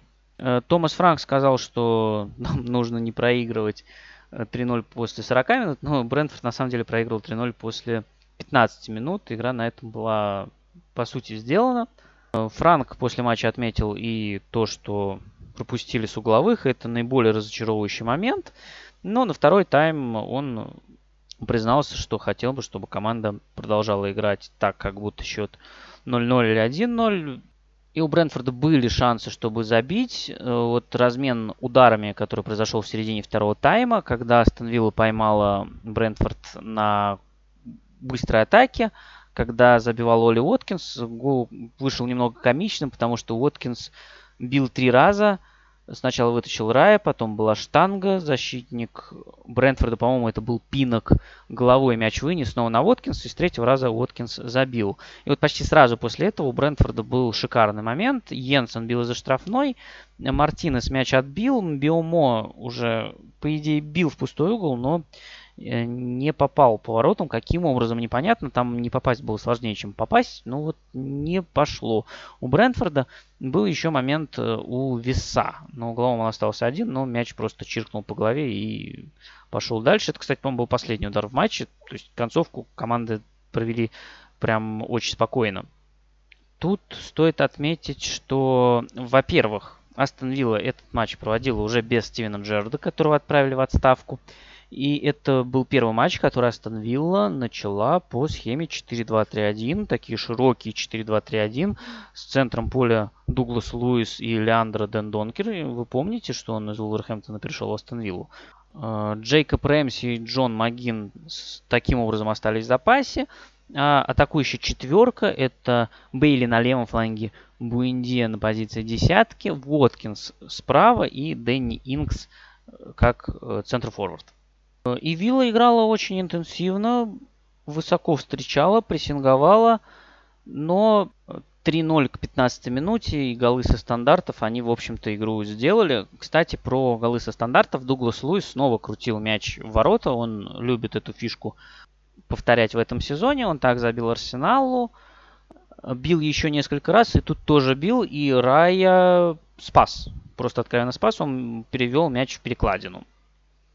И вот у Брентфорда получается такое интересное перемежение, когда они э, между поражениями от Ньюкасла со счетом 5-1 и остановили 4-0 поместили два очень неплохих матча против Брайтона и Челси, в которых не пропустили. И тут вскрывается, что Брайтон на самом деле в этом сезоне достаточно сильно различается с точки зрения матчей дома и на выезде.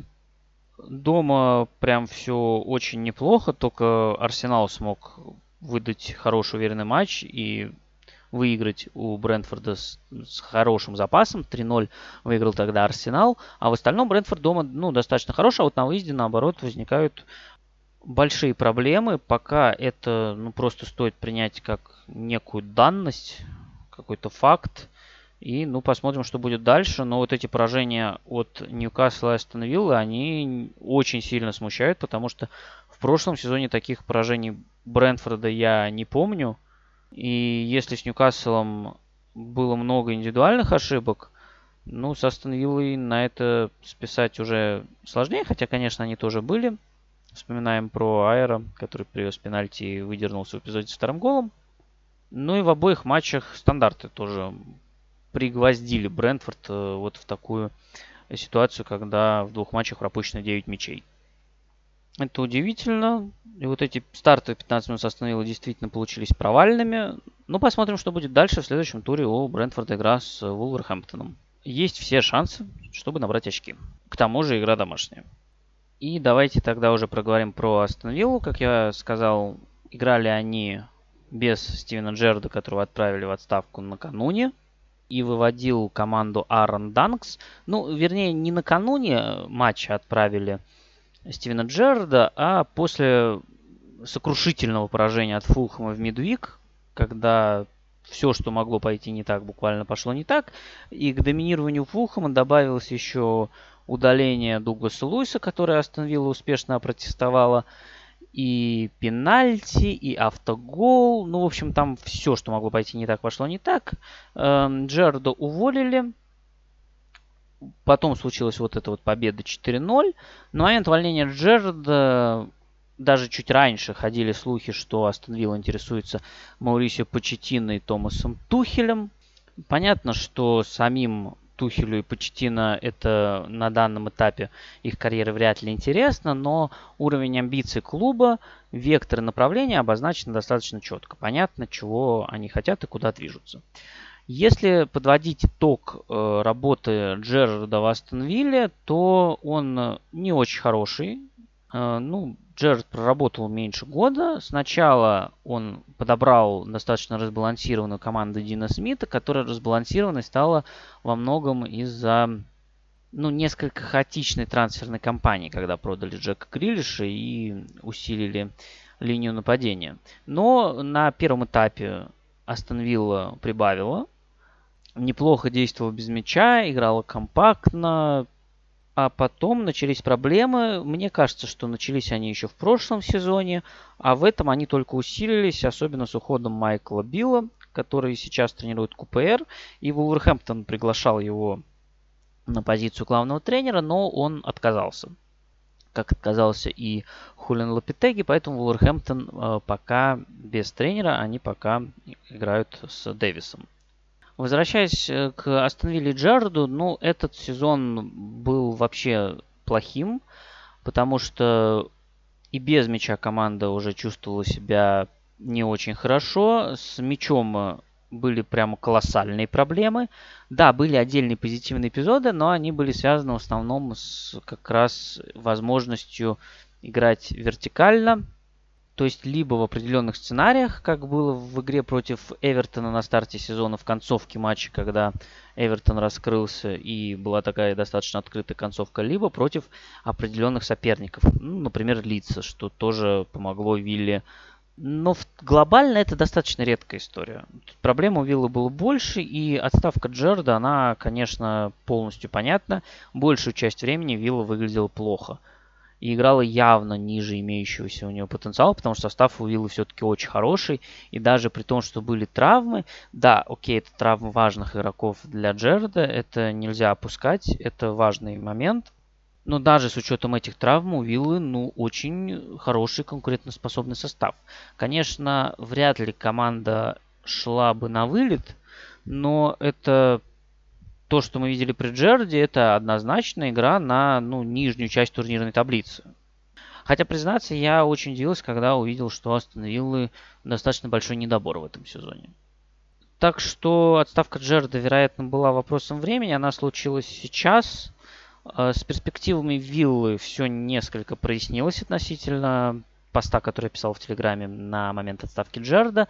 И, конечно, интересно, что будет дальше с Джердом, потому что, с одной стороны, это неудачный опыт. С другой стороны, э, был хороший опыт в Рейнджерс, он остается с ним. Был хороший отрезок в Астон Вилле, и вот просто нужно неудачный вот этот момент переосмыслить я думаю, что еще шанс Джерарду предоставится, но вот за него нужно будет, конечно, цепляться и нужно будет показывать уже значительно лучшее качество, чем это было в Астон Вилле. Что касается Астон Виллы самой, то тут было сработано очень быстро.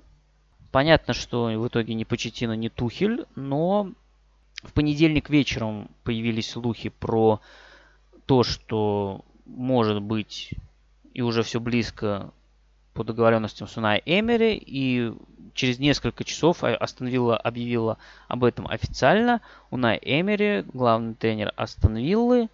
Здесь можно похвалить и Астон Виллу, и Эмери. Астон Виллу за то, что так быстро и четко сработало. И все-таки, очевидно, она искала тренера системного в лице Эмери она еще нашла тренера достаточно гибкого, который может подстраиваться под э, разные обстоятельства, под разных игроков. Эмери стоит похвалить за то, что он продолжает пробовать, потому что у него есть явная корреляция. Весь успешный опыт у него в Испании, а весь неудачный за пределами родной страны. С другой стороны, в Испании он работал с Вильяреалом, Севильей, Валенсией. Э, то есть это клубы хорошие, качественные, но это, скажем так, это около топовые клубы. За пределами Испании он работал с ПСЖ, Арсеналом и Спартаком. То есть это клубы по местным меркам как минимум, а где-то и не по местным меркам, они топовые, и там и ожидания завышенные и у руководства, и у болельщиков, и амбиции. Как сказал Эмери год назад э, в Арсенале, чтобы начать строить что-то новое, нужно сначала снести стены, и это сложный процесс. А, говорил это, кстати, Эмери в контексте того, что отказал Ньюкасл год назад. И он признался, что в Ньюкасле можно было строить с нуля. И это было проще, чем в Арсенале. Это интересный проект. Но он решил тогда остаться в Вильяреале. И Астон Вилла в этом плане, она ближе к Ньюкаслу и к испанскому опыту Эмери. Тут у него не будет такого давления, таких амбиций у руководства клуба, ну то есть амбиции у руководства клуба есть, это очевидно, но мы видим, что они последовательно идут свои цели. Сейчас нет э, каких-то заоблачных ожиданий от Астон. Никто не ждет, что она будет бороться за топ-4. Да и даже за Еврокубки. Ну, то есть навязать борьбу, наверное, по силам, и вот этого можно ожидать. Но прям непременного попадания в Еврокубке, а вообще учитывая, что 7 команд всего попадают в Еврокубки по умолчанию, да, если никто там не выиграет э, другие э, турниры, то это, ну, несколько наивно. И вроде бы пока остановила этим не страдает. И в этом плане вот этот опыт за пределами Испании у Эмери будет очень сильно отличаться от предыдущих. И мне кажется, что в этом его главный шанс – Здесь, я думаю, он будет достаточно авторитетен для игроков. А учитывая, что он все-таки очень хороший тактик, это может сработать очень здорово. В этом плане я даже вижу потенциал Астон Виллы выше, чем у Ньюкасла на данном этапе. Ну, конечно, крайне любопытно, что же такого предложила Виллы, что не предложил Ньюкасл год назад. Но один из инсайдов или слухов от Марки был год назад, что не совсем устроили Эмери контрактные условия Ньюкасла. Тогда в случае вылета тренера могли уволить. Но, честно говоря, мне в такую формулировку верится с трудом, а в то, что он не захотел уходить из клуба, который играл в Лиге Чемпионов, вот верится уже несколько больше. С другой стороны, э, именно перспективы Ньюкасла как проекта в отдаленном будущем, они ну, более...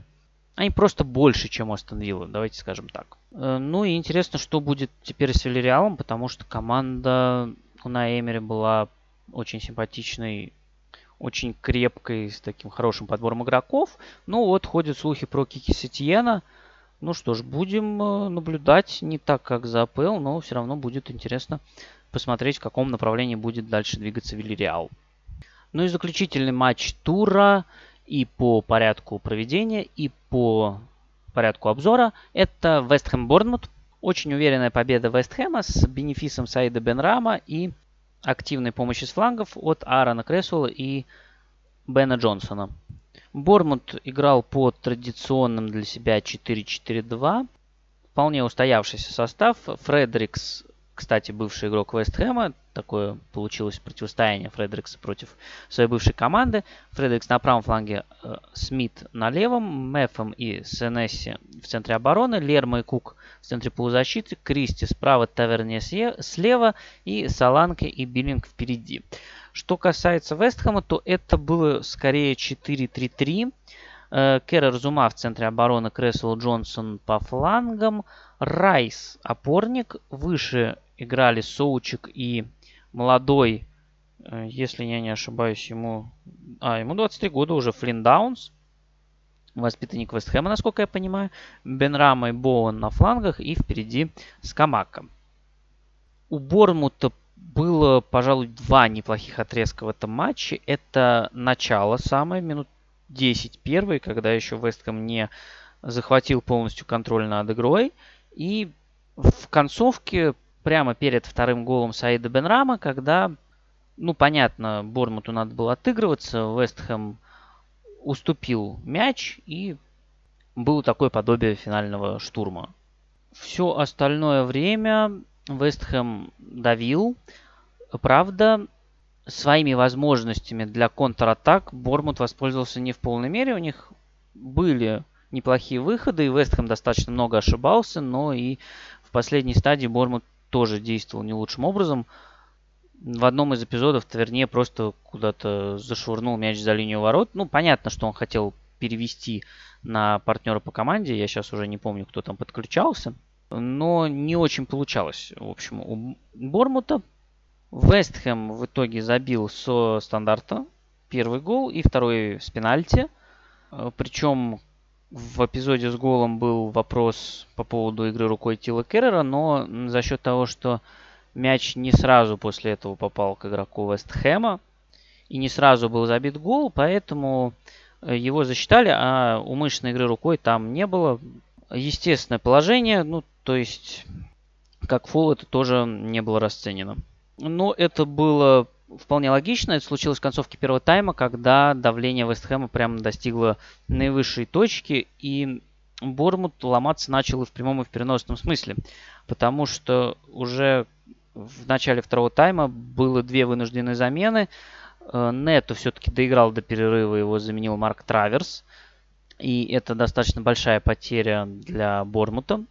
Еще в концовке первого тайма Нету держался за ногу, и в какой-то момент даже э, ему потребовалась помощь, и мяч с ударом от ворот выносил не он, а защитники. Потому что, видимо, там была какая-то проблема с мышцей, но вот Нета все-таки до перерыва дотянуть смог, а вот э, Доминик Саланки не смог. Его заменил Кифер Мур. Ну и вот э, как раз в этот момент, когда у Бормута начались проблемы, когда Вестхэм максимально давил, случился гол Куртузума. И важнейшими игроками э, для Вестхэма, ну и в целом ключевыми игроками матча оказались фланговые защитники Аарон Крессел и Бен Джонсон. Они оказались самыми пасующими игроками в этом матче. У Джонсона 79 передач, у Крессела 80. Ну и кроссы это как один из способов вскрыть оборону Бормута был. Э, стабильно доставляли мяч с флангов в штрафную. Ну и в итоге они стали лидерами по так называемой созданной угрозе X-Threat. То есть насколько их передачи приближали команду к голу. И вот главные люди этого матча это Кресвелл и Джонсон. У Кресвелла вообще 4 передачи под удар, и это лучший показатель в этом матче. А ближайший к нему преследователи, у них по три передачи. Это Деклан Райс и Джан Лука Скамакка. Вообще очень нравится Скамакка, потому что вот эту вот проблему центра форварда Вестхэма, когда Мичел Антонио не в форме, он решил. Причем он хорош не только вверху, но он здорово цепляется за мяч, обыгрывается с партнерами. Вчера была очень эффектная и эффективная передача пяткой, которая помогла продвинуть атаку в начале матча. То есть он достаточно быстро вписался в построение Мойса. Я думаю, что это еще не конец адаптации. Он может быть еще эффективнее, еще лучше. Но очень интересно наблюдать за этим процессом. И он уже приносит достаточно много пользы. Что касается Саида Бенрама, я уже отметил, что это его такой был соло-бенефис. У него 8 ударов, при этом, ну вот второй тайм этой игры получился во многом бессмысленный, беспощадный, потому что в начале тайма Вестхэм сбился на дальние удары. В конце тайма отдал мяч Бормуту. Бормут пытался отыграться, у него ничего не получалось. А потом случился пенальти, который Бен Рама в итоге и забил. Бен Рама бил много, отовсюду, не всегда это было хорошее решение, но все равно его вовлеченность в атакующие действия была зашкаливающей, особенно во втором тайме. 8 ударов, как я уже сказал, 5 попыток дриблинга, все они были во втором тайме, 4 из них успешные. 15 progressive carries, то есть когда он протаскивал мяч на себе к чужим воротам. Но это был действительно очень яркий индивидуальный перформанс. Не скажу, что прям лучший, но однозначно яркий. В целом игра показала достаточно хорошо разницу между командами. Бормут, несмотря на все свои серии, все-таки это аутсайдер и кандидат на вылет.